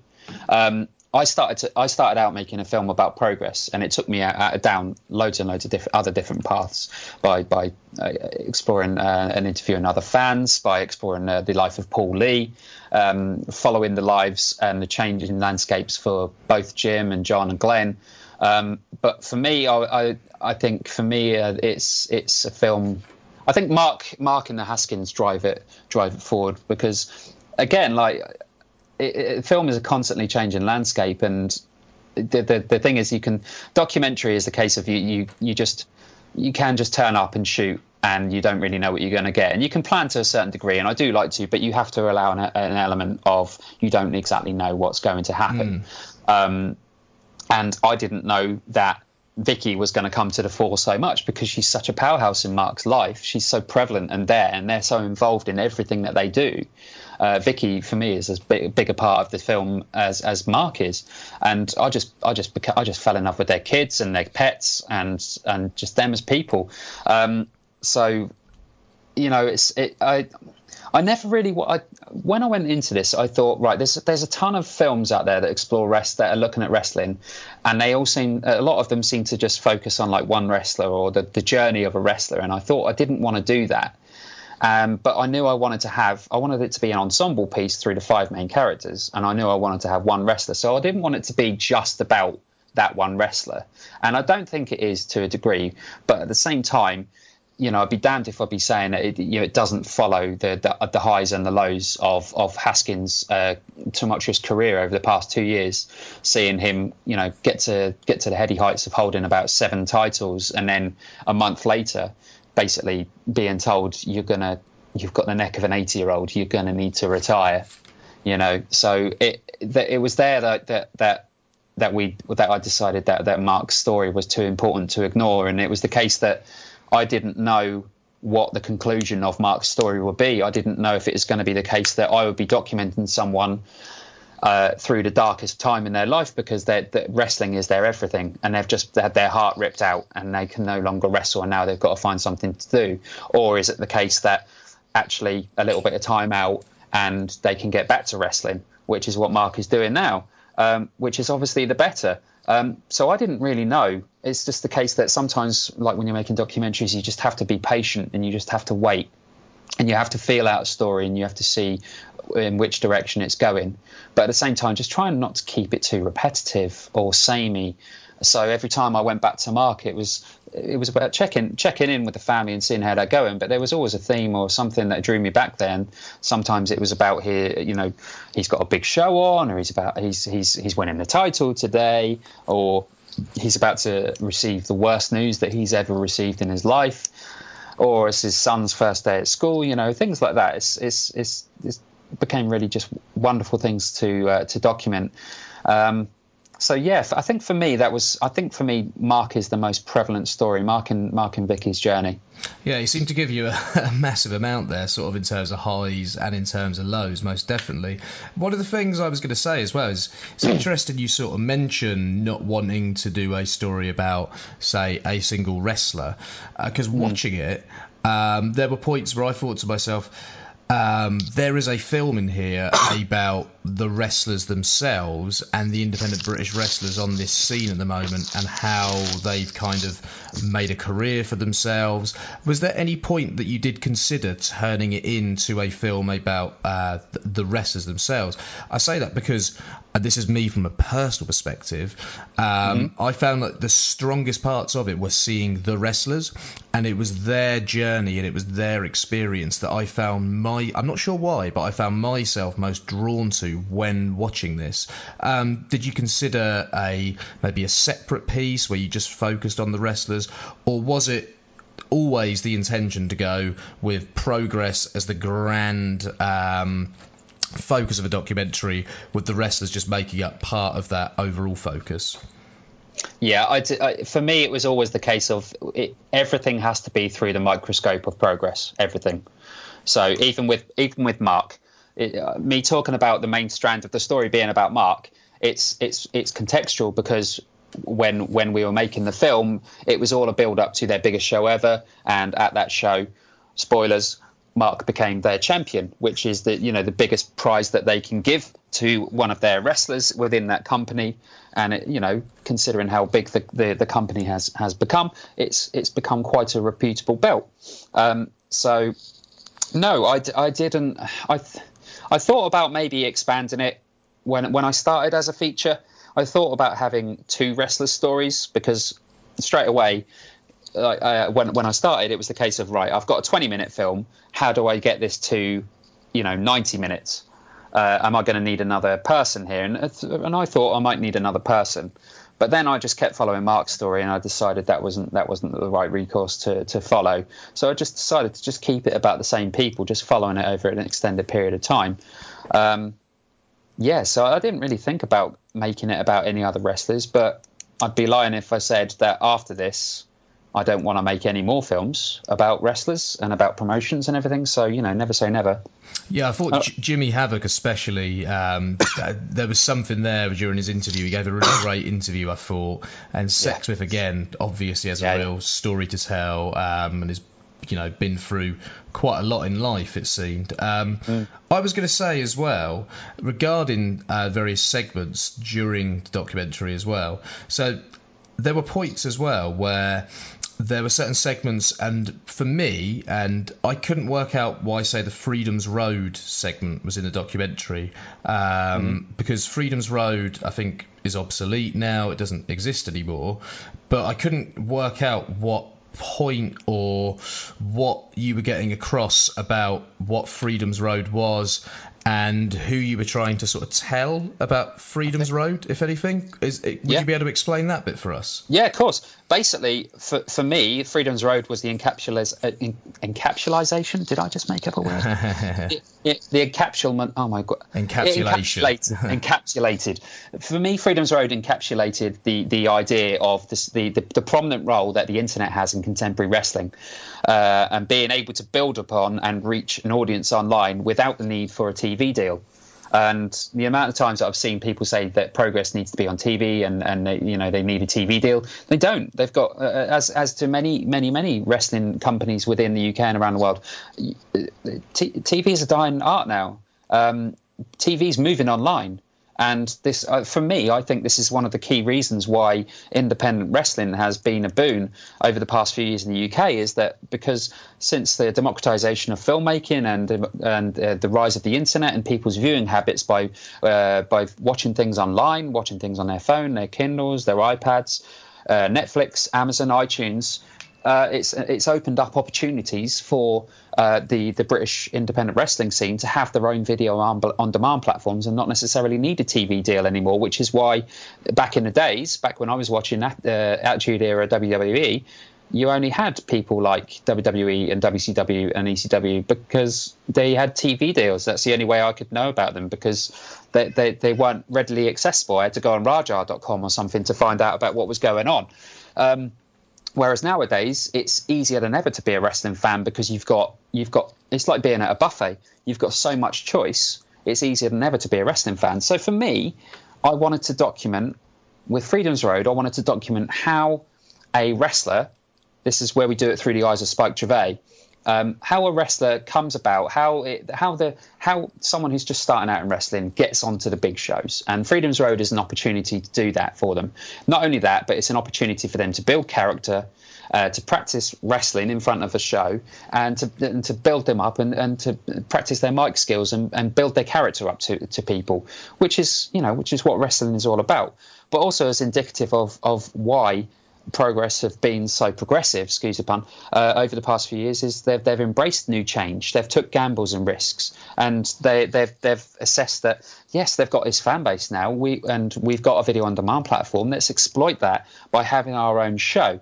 And for me, that's what Freedom's Road embodied. So that whole scene for me is just about how the uh, how the internet has become a thing over the past few years. In terms of the audience that you're looking to get this documentary out to, who is this documentary for? What sort of audience are you looking to engage with the documentary? Yeah, so I, I I've made this because I want this to be, as I said, with my experiences with Beyond the Mat. Um, I watched it and I thought that was a fantastic documentary. But if I was to show my mum or my dad or someone who doesn't give a shit about wrestling, they could just appreciate it for a good story. And that was that was that was paramount to me.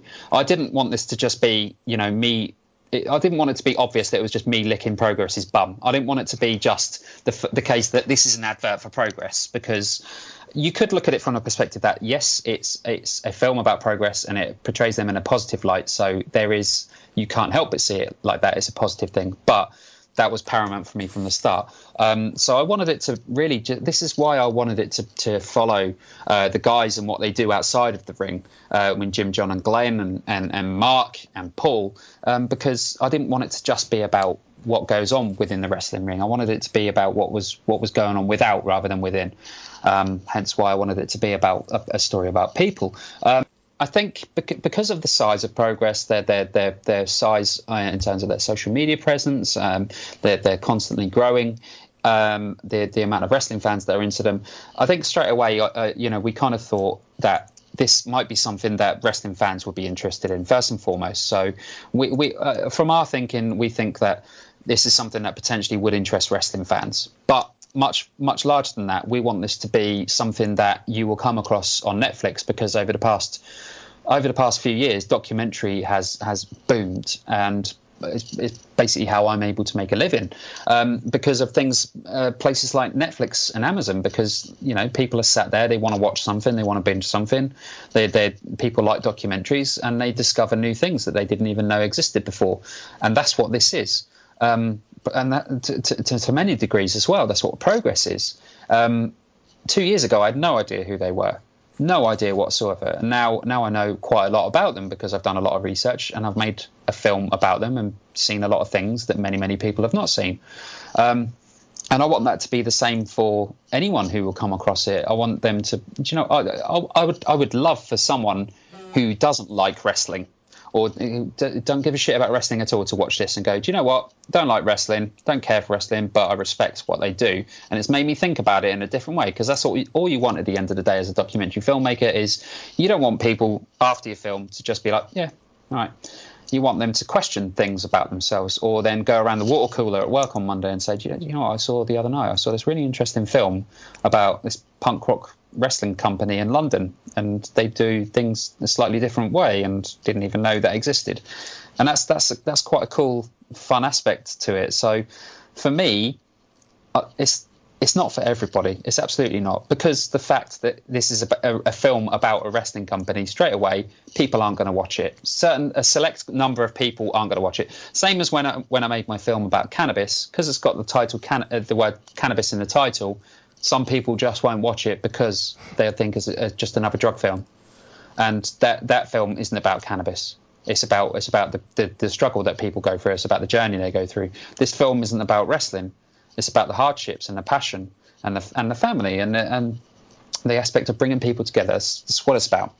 Um, so I don't think this film is for everybody. I um I I, I think it's for people who appreciate uh, film and appreciate a good story, people who appreciate good documentary, but also I, I think it's for wrestling fans as well. Because how could I how could I, I ignore wrestling fans?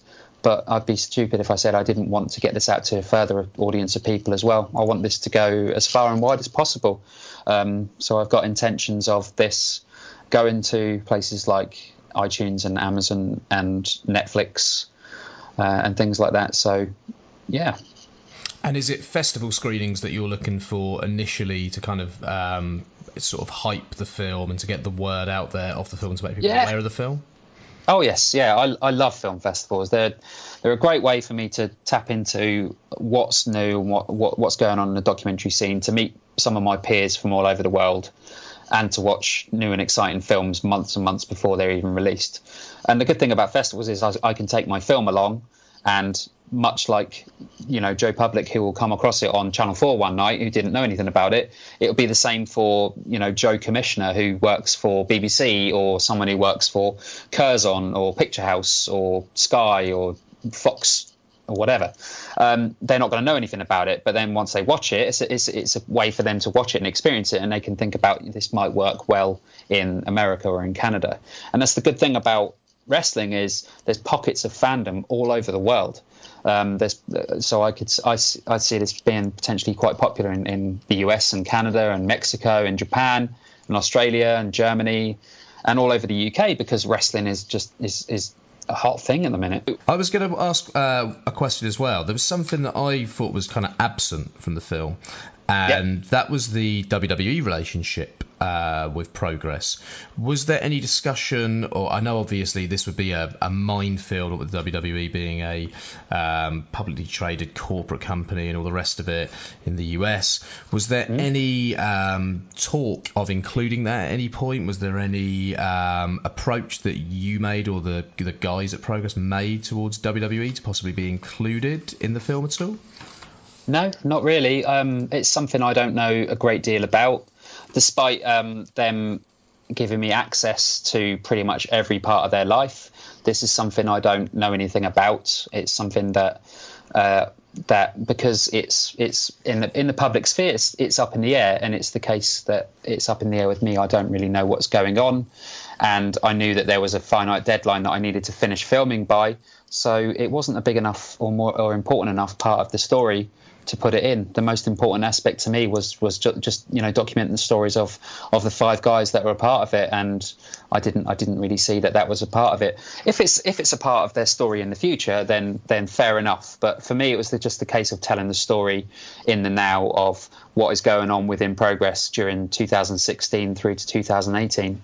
Got you. No, the reason I wondered was because you often see, um, like them talking about, say, uh, having the guys access last year in the progress wrestling stuff at access is like a real sign of kind of success and making it and all the rest of it, and having um, UK title matches um, at the ballroom as like a sign of that success as well. So I just wondered from sort of trying to show that success, whether it was something you looked to include at any point to show that kind of validation by you know the biggest wrestling company in the world and all the rest of it. Yeah.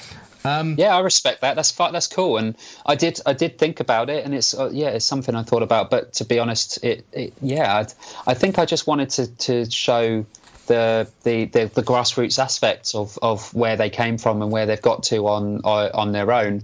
Um, I, and I kind of feel like whatever's going on with WWE, that's I think that's maybe a story for the future. Sure. Um, yeah. So would that come in the sequel, maybe? oh God.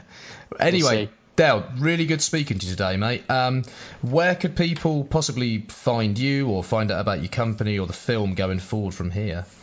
Cool. You can find us online at progress.q.com. We're on Facebook uh, forward slash progress.q.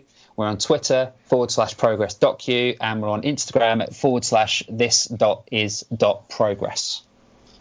Thanks, Dale. And uh, yeah, no worries, man. It's been an absolute pleasure talking to you today, Joe. yeah, you too. Good luck with the festival applications as well. Cheers, dude. Thanks a lot. See you later, mate. Bye. Cheers. Bye bye. Started. Zombie on the track. Started from the bottom, now we're here. Started from the bottom, now my whole. Thank you to Dale for taking the time there. It was uh, an interesting interview there, Joe. I thought two things I kind of took mainly were that he comes across as a really thoroughly lovely bloke. Um, does seem very embedded in the fan culture of Progress. I think that a very fan-funded project, isn't it? I'm not sure if uh, maybe the likes of us are the, are the target audience, but we'll we'll have some questions on that side of things. I mean, firstly, uh, JP, did it did it land with you as a documentary? I believe it was thirty two thousand pounds they they raised on Kickstarter and put into this thing. Like I say, very much fan funded, um, very much targeted at the the progress audience. Um, we kind of we're, we're all progress fans, but we we maybe we wouldn't count ourselves as being in that uh, very hardcore group. Uh, I don't know. Did it land with you? There are certain aspects of the documentary that kind of land with me. Some aspects of the individual stories, um, in particular, these are things that we're going to go over between all of us, but and, and particularly the Mark Haskins um, story itself, particularly because he is such a, a likable guy. And you can't help but really root for him in the sense of this. I know we've we've obviously been doing a review of a show where you know, there, there, there, have been aspects of, of how he's been booked in progress recently that kind of flies in the face of this. But I thought that particularly worked. Um, I thought obviously, I mean, Jim Smallman comes across as, you know, very, really pleasant, very personable.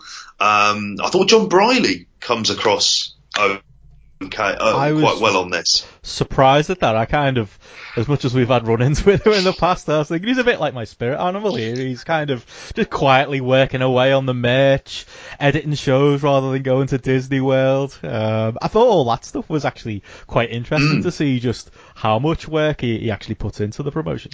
There is a day-to-day aspect of this that is always going to be always going to have an appeal to wrestling fans and um, and that type when you do see that and there's a there's a really great moment within the documentary where you've got Mark Haskins and Tommy End running through their match at the Brixton Academy. Yeah.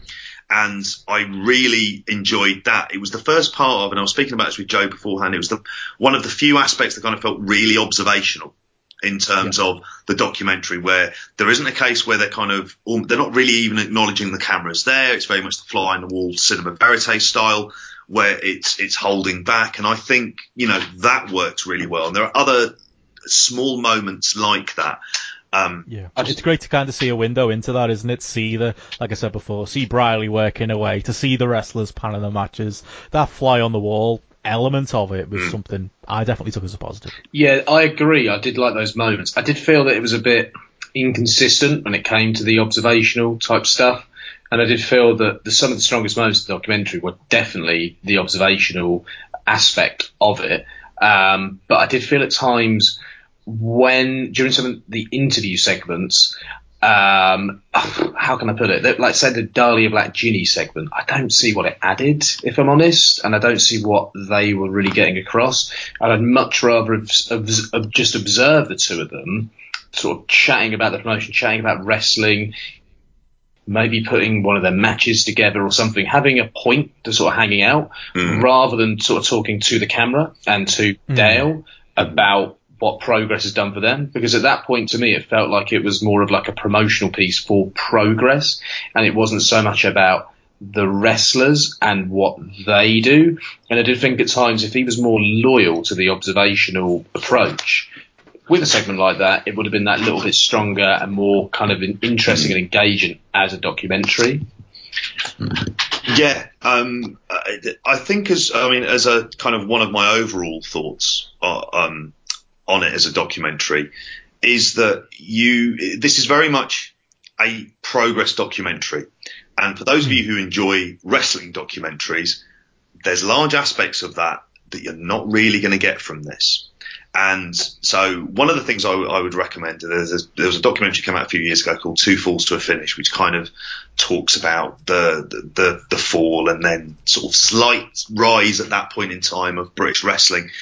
And, you know, for all of the, and obviously technically it's well behind this documentary, which I have to say for 32,000 that they've made from a production aspect, that's, you know, it's, it is very well shot. It's very well framed um, but what it doesn't have is the kind of a lot of the context with where progress sits within British wrestling and where British wrestling was before progress. There's a kind of element of it where there's talking about, uh, I think it's Glenn who says, you know, it was dying on its arse.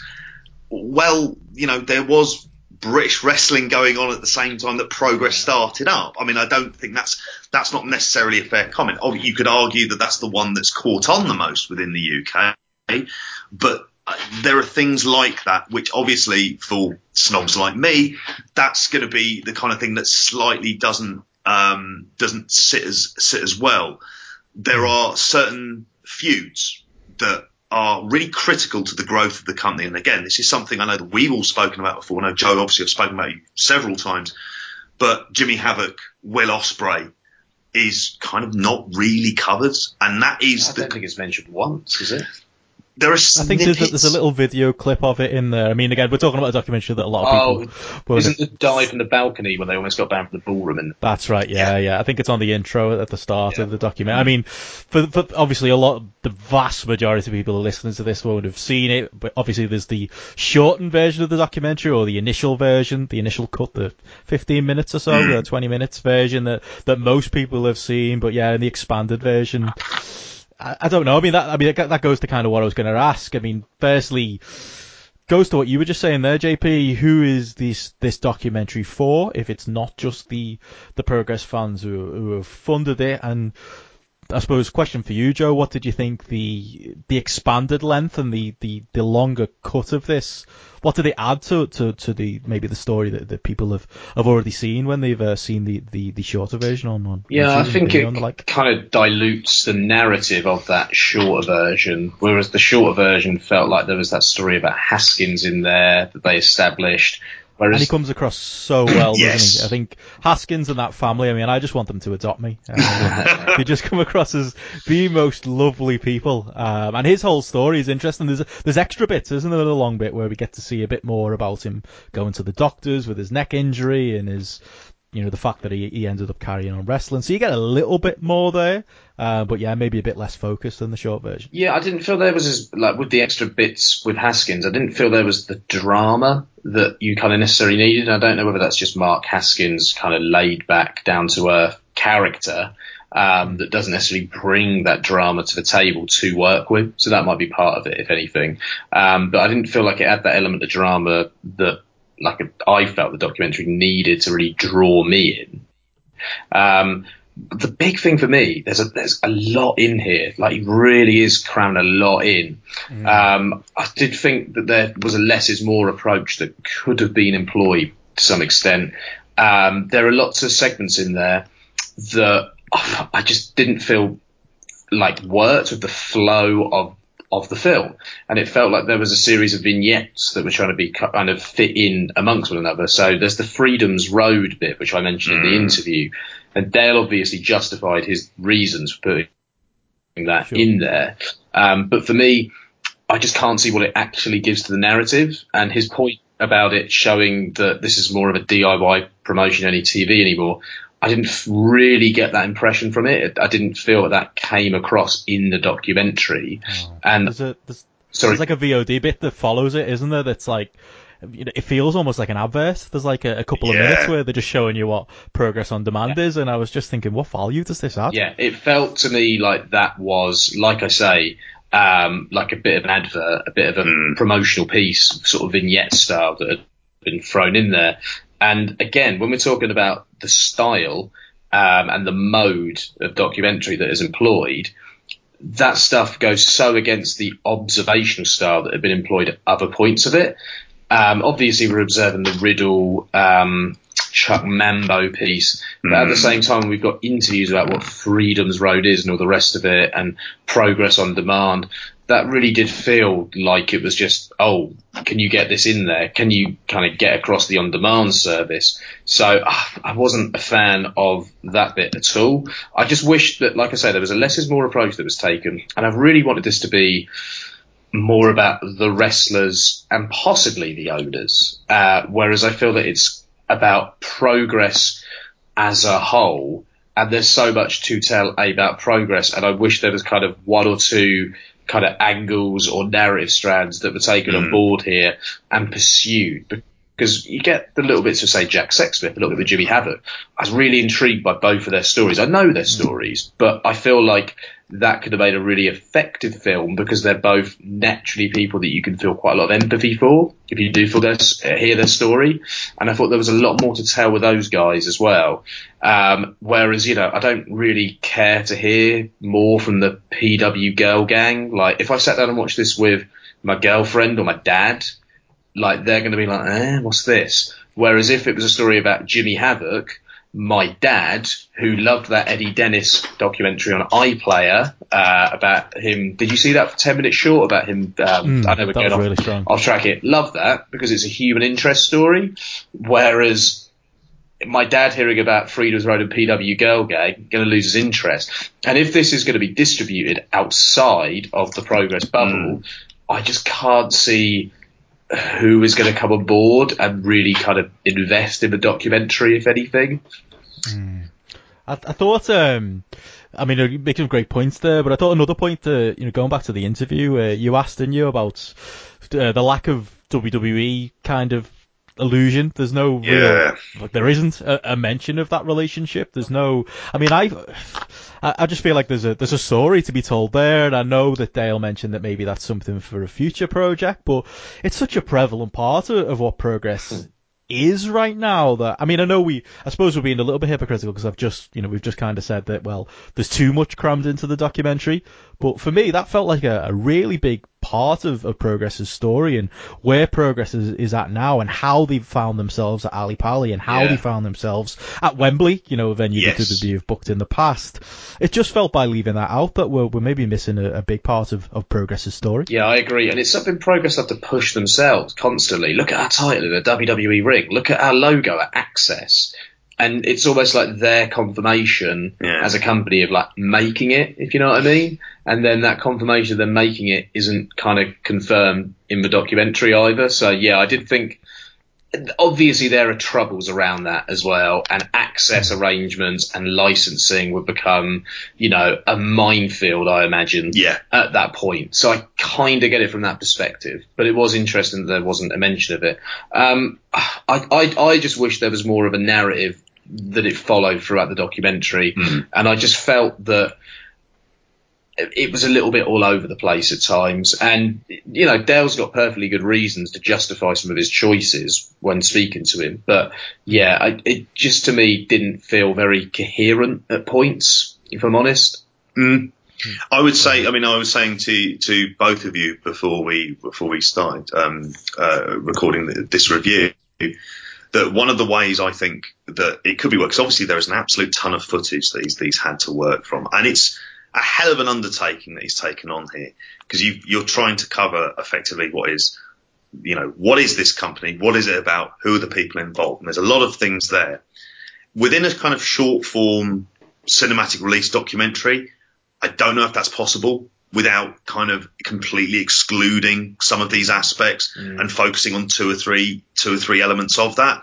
For me, where this would kind of suit better, and it isn't something, and this is something as a, as a kind of a, a six half an hour episode element where you take a different strand. And for those people who, who listen to this, who haven't seen it, a lot of the documentary is kind of made interspersed of small stories. So as we said before, mm. you have your Haskins section, the Jimmy Havoc bit where he cuts this brilliant sort of promo and then goes into sort of Jimmy Havoc the person, um, where you, you have Jim and the work he's doing in terms of his stand up and family. You've got John Briley dealing with the day to day aspect of progress. You've got Glenn Joseph, um, uh, sort of finishing up his tour with, with Buddy Holly. Then oh you then on top of that, but yeah, and there's more. Then you've got the Freedom's Road part. Then you've got the on demand. You've got Jinny and Dahlia. Then you've got That- Jinny and Dahlia. That felt to me like it was ticking a Jinny And you've got. Brixton. And you've got Ally Pally. Now already at this point, we've kind of, there's 10 sections in it, in it, so it's an hour and a half long. And if you're doing the maths on this, that doesn't leave a lot of time in terms of that real depth to have that. They kind of end and you're like, oh, okay. And we're not going back to that again.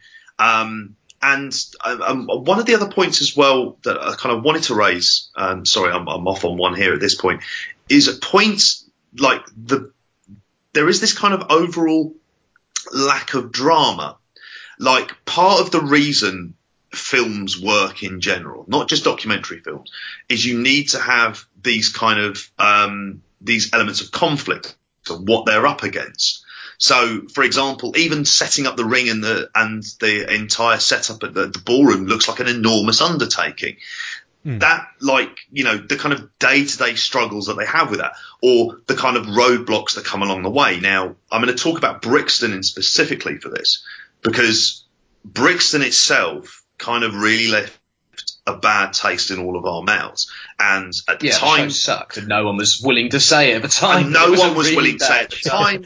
I think even we were in that boat where we, it was kind of like, this was, yeah, it's, we were all expecting it to be so great, and we were just, yeah. Now, no, nobody, nobody, like you say, was coming out and outright saying that it was, it was a pretty bland show. Yeah, and, and I think it would have been better. I mean, and obviously there was a reason why the next year, it, uh, why why they ended up having a show at um, Alexandra Palace instead. There was a reason for that move because if the Brixton show had been absolutely this kind of not only commercial success but this critical success as well, they would have no more than likely stayed there. No, Ra- or and so what there is is it's like and this Brixton show's amazing and it's great, uh, but we're gonna we're gonna move venue next year. We're not really gonna kind of explain why. And the problem is with that is I think what it is you're getting the feeling that you're not being kind of told something. And when you've got a documentary that's kind of giving you this backstage access, but there's still elements of this that are being really taped off and they're not able to go near. For me, that creates a bit of a problem because I'm thinking. I don't think I'm hearing all of this. It would have been interesting to say, do you know what? There's things about this Brixton show that maybe didn't work. I'm not happy about it. And the same thing for Freedom's Road, where people have gone, we tried this. It perhaps hasn't worked in the way that we have because otherwise wouldn't they still be doing it? Um, and even talking about things like Endeavour shows, which they've kind of moved on. I think, I think that kind of trying new stuff and perhaps it not working out, but you go back and you try again that's the kind of thing that actually gets you in, emotionally invested in in this type of a story, and you don't have that. I think to myself as well about other really great wrestling documentaries, and um, you talking about drama, and I mentioned drama myself, and I know Dale mentioned Beyond the Mat in the interview as well. When I think about Beyond the Mat, you've got Mick Foley, and I suppose Haskins is kind of in the Mick Foley role here, but we've not got a Jake Roberts. And I'd love to see a Jake Roberts. Jimmy Havoc's the man for that. Yeah, that's what I thought. I thought you've got him right there. Maybe his story isn't quite as tragic or as, you know, um, kind of heartbreaking as what Jake Roberts is. But at the same time, he was there and his story is interesting, you know, he's got a story to tell and I don't know, maybe he'd be hesitant to tell it, but I really thought that there was something else there with Jimmy Havoc. There was someone else there with Sexsmith as well. Um, I also think of, say, do you remember the ICW documentaries that were on the BBC a couple of years ago? Hmm. My, I'm going to bring my dad up again. My dad absolutely loved those documentaries. Talking about how hilarious he found that Grado bloke and really liked Mark Dallas. Now, you think about that documentary. They took two guys from ICW. Uh, three. They took Jack Jester, they took Grado, they took Mark Dallas. They showed a struggle that each of them had, but they showed them as real people, humans, but they also got across what wrestling does for them and what wrestling does in their lives as well. And they had a genuine story to tell, mm. and there were devices that were used to get that story across, and they got it across really effectively. And obviously, you've got the BBC working with you there, so it's a little bit different. But at the same time, I never really felt engaged in any of the stories that existed in the documentary, and I never felt invested in anything at all. And it just makes me worry that this isn't going to find the audience that they wanted to find outside of the progress bubble. And I just wonder, and uh, this is no disrespect to Dale at all, because he seems like a really good bloke and gave a really good interview. But I just wonder whether he is maybe too involved in that progress bubble, and maybe they needed someone to come to the project who was a little bit outside of the bubble, who was just discovering what goes on in there, and could maybe be a little bit more balanced, because there really isn't a balance in the documentary at all in terms of for an opinion and view of what the promotion do and of the wrestlers' lives, if anything, which is a real shame. There are no negatives, are there? There's nothing you come out and say, well, it, this is a negative about progress as a company. This is a negative about the presentation. It was there was lots of interviews with fans in queues outside, all pretty much saying the same thing. But and- I'm no offence to them. All of them could go. They're all the same fans Mm. that are like progress is the best thing ever, and we know they are. and it's the guys that are gonna give a, a really positive, glowing opinion of progress. They're mostly fans that sit in the front row at every show, and are there month after month. And they had that covered with the Paul Lee story. Who, if for anyone who's met Paul Lee, he's a really nice bloke. He's very, very affable. He's really easy to He get comes along across really well in the he does come across really well. He comes across as a as a as a really nice, friendly guy, as he is, because he is that type of guy, and he's uber hardcore. I mean, this is someone who makes the trip from Middlesbrough down to London, and I'm just thinking, what has he just sacrificed sleep for like an entire day? But he's better than me then. Um, Yeah. And I thought that was fine, kind of having him as the as as the the fan, effectively our conduit into this world, who has taken so much from seeing progress. And I think the story is he, he saw them at download, and that was it. That was the thing that got him hooked. And you know, and that is really that's an interesting story. What you don't really need then is to kind of interview five or six other fans who are effectively saying very much a condensed version of the same thing of this is really good. It's like, well, do you know what? I mean, and maybe this for, this is for us, you know, we know why progress is good and why it works best. But again, if you're showing this to an audience of non-wrestling fans, you have to imagine this is kind of what it's being aimed at, particularly with the kind of level of production values as well, which is going to be easier for a casual fan. I mean, I, I mentioned Two Falls to a Finish before. That's not something that's ever going to go beyond the kind of wrestling hardcores or people who are really into world of sport. Here, you you haven't got that kind of reasons for almost why it is so great. It's like there's a constant stream of you being told this is brilliant, this is really great, it's really fantastic, um, it's really diverse, and everybody's welcome. But at the same time, you you have all of those things, but you don't really ever see kind of evidence of it. No. I think from a technical perspective, it's pretty solid. I'll, I'll give it credit where credit's due. But from a substance perspective, it really lacks something. I think, as say, Nigel McGuinness's um, self-funded documentary, from a technical perspective, that isn't a great documentary. But substance-wise, my God, it's got substance in spades, and it's such an engaging story. I think you could show if the, if the technical aspects were better. I think you could show someone the Nigel McGuinness documentary, and they'd really invest in it, and they'd invest in his story and what he is doing. And obviously, that's about one man's journey and one one man's career as a wrestler.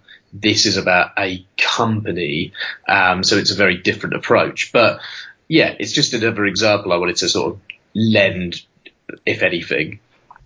Well, I mean, the other thing I was going to say as well is it's kind of like I felt like take a shot every time somebody says three mates. Uh, Progress was put together by three mates. I, I don't know. I mean, Rev Pro was put together by two mates. I'm sure OTT was put together by mates. I'm sure What Culture was put together by Like, like zero mates. was put together I mean, by two mates and one of the guy's brothers, wasn't it? If anything. what, what does it mean? It, it's just what what what makes that difference than any other promotion, and it's hammered home in talking headpiece after talking Hey, headpiece after talking Hey, headpiece. we're missing a trick here. Here's a here's Here's a podcast with three mates. Three mates. The Oh, mate God. cast. I mean, we've talked um, a lot about you know some of our negatives, some of our positives. I mean, as far as people who maybe you know, we talked about the influence on a wider audience. The people who'd listen to this podcast, is it something that you'd both recommend uh, people take a look at when it's when it is available? I would I would say I mean because there's relatively few in the way of kind of wrestling documentaries with this kind of level of production values.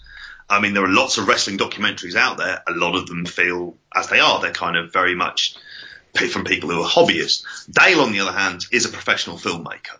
This is someone who has made a documentary before, um, as he explains in the interview with Joe. He, he he has a background in filmmaking, and so he's able to, in, in terms of being able to put together a polished piece that visually looks really well, is going to have that appeal. I think for a lot of wrestling fans and a lot of British wrestling fans, I think they should see it. Um, not in the sense because obviously uh, people will take the impression from this that we just you know that, that we, we're focusing on the negatives and, and whatnot of it. But I think it's worthwhile for everyone to see to see this because I'd be interested to kind of see an almost very like almost global opinion of this and what people make of it. Mm. Where it sits in the pantheon of sort of the great wrestling documentaries, and Joe's mentioned some of them already, it's not there. I mean, if you're wanting to have a documentary about wrestling, I don't think this is it. No, I don't If you want a it- documentary about progress, Yeah. this is what you have. Yeah, it's it's and I one of the things I wanted to ask Dale was how many other companies he'd been to see live because you get a different kind of culture at different companies, different feel. And yeah, I did think that it did seem like it was just progress that he was kind of really into in terms of the British scene because this gets across progress. It doesn't really get across anything else about wrestling, if you ask me. And I'm a really big fan of wrestling and I'm a progress fan because I wouldn't be doing this podcast if I wasn't a progress fan. And at one point I really did, you know, love progress, I suppose, but not at this level where everything is awesome and I mm. kind of blindly follow everything progress do and say. And it just feels like another example of progress kind of creating a cult, if anything. And yeah, it just seems like there's a bit of a cult to the fandom in progress. And there are other little things in there as well. It's not a documentary about the British wrestling scene, right? But why are there little things about like the PW Girl Gang in there? Surely that's part of the overall British wrestling scene. It's not part of just progress. And it started making me think, why is it that piece from the scene generally that's been selected to be put into the documentary? Why are there, why is there no mention of other companies? Why is there no mention of other things that exist in the British wrestling scene? Like, it's, it just sort of got my mind wondering a bit. Hmm. Why is there no mention of the abundance of British wrestling podcasts that have sprung up in the wake of the British wrestling boom? Put together by three mates. Exactly. That, is that it? Is, are we all just basically angry because we weren't involved in any way? Is that, we wanted to be talking heads. That's what it is. We're jealous. down to on that, isn't it? Yeah. In my mind, Definitely. anyway. I mean, but yeah, I, I'd I'd have to to, to second um, a lot of that. I mean, there is stuff that could be brutally kind of cut away because if you're thinking of what it's actually adding to the overall experience, I think that could could go. I mean, we all talked again about thinking about trying to get our significant others to have a watch of this. And Yeah, that was I, I had that exact thought on Sunday. I was going to sit down and I thought I'm going to watch it again. I want to get you know get maybe I'll, I'll sit down with my girlfriend and I thought there's not really much in here for her. She doesn't. She's not a wrestling fan.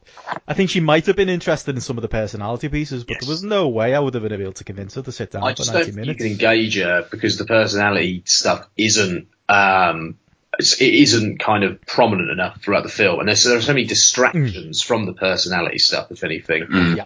Well, I think that pretty much uh, sums up our thoughts on it. But yeah, definitely, I, I'd agree with the guys on pretty much all of those points there. I do wonder about the, the wider public, but if you're someone who's hardcore enough to listen to this podcast, I would say give it a go. And uh, I believe, as, as Dale said in the interview there, the, the film's going to be available in limited release in cinemas later this year. So I think yeah, it was I think uh, festivals they're looking to get it uh, at first of all. Um, Sheffield Doc/Fest, I think it was going to be debuting at. Did he say? I think it's June. I think it's June. They're looking to get at Sheffield Doc/Fest, and then looking for submission uh, to be accepted um, submission wise uh, from the other festivals that they've entered. Then I think they were looking for some form of release following that. does that mean we can get Martin Bushby to do a kind of live report from the Sheffield Doc/Fest then? Oh yeah, perhaps you can get um, press passes. Martin, if you're listening, get in there, pal. Indeed. Um, well, that pretty much brings us to the end of a very uh, progress-centric show. Uh, anything uh, else before we go, guys? Yeah, I just wanted to mention one last thing. A friend of mine, uh, Mark Hitchcock, who worked for High Spots, unfortunately died um, in kind of tragic circumstances last week, which I won't go into. Uh, Mark was only 36. And he was a massive wrestling fan. Like he travelled the world to watch wrestling. Um, I only met Mark probably five or six times, but in the time I spent with him, he was a top bloke and had Yeah. some really good times both in the US we did a, a loop of Evolve uh, shows. We did a triple shot, which meant I got to see loads of Florida, little places like well, places like Jacksonville, which I've never been to, and we got to watch shows in uh, at the back of a venue in Jacksonville because they couldn't fit the ring into the bar. So I ended up watching a show in the most bizarre setting I've ever seen. Some of the pictures from that show are amazing. I've got to say, seeing a Ricochet wrestling Drew McIntyre in like someone's in like the backyard of a bar that had all this graffiti everywhere, and taking it in with Mark as well was amazing. Um, I also got to go to a couple of shows over here. He came to the Super Strong Style weekend a couple of years ago, and was really good company. JP and my brother got to meet him that weekend.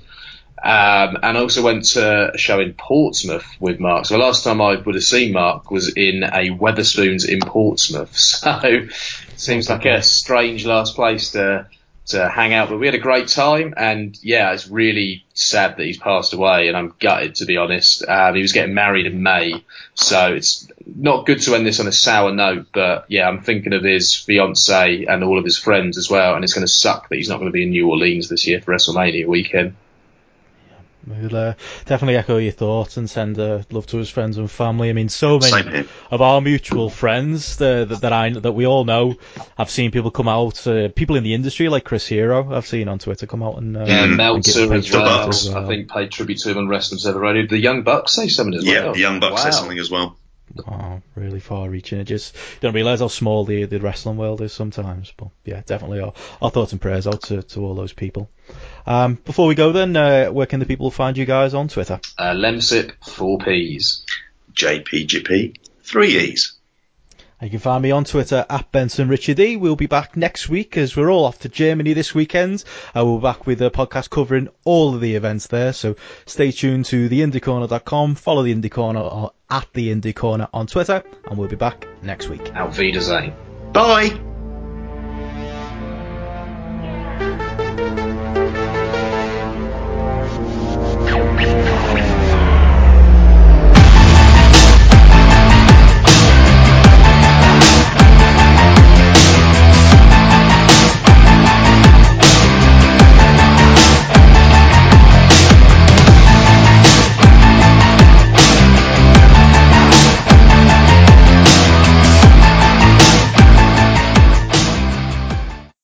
Watched the Oscars yet?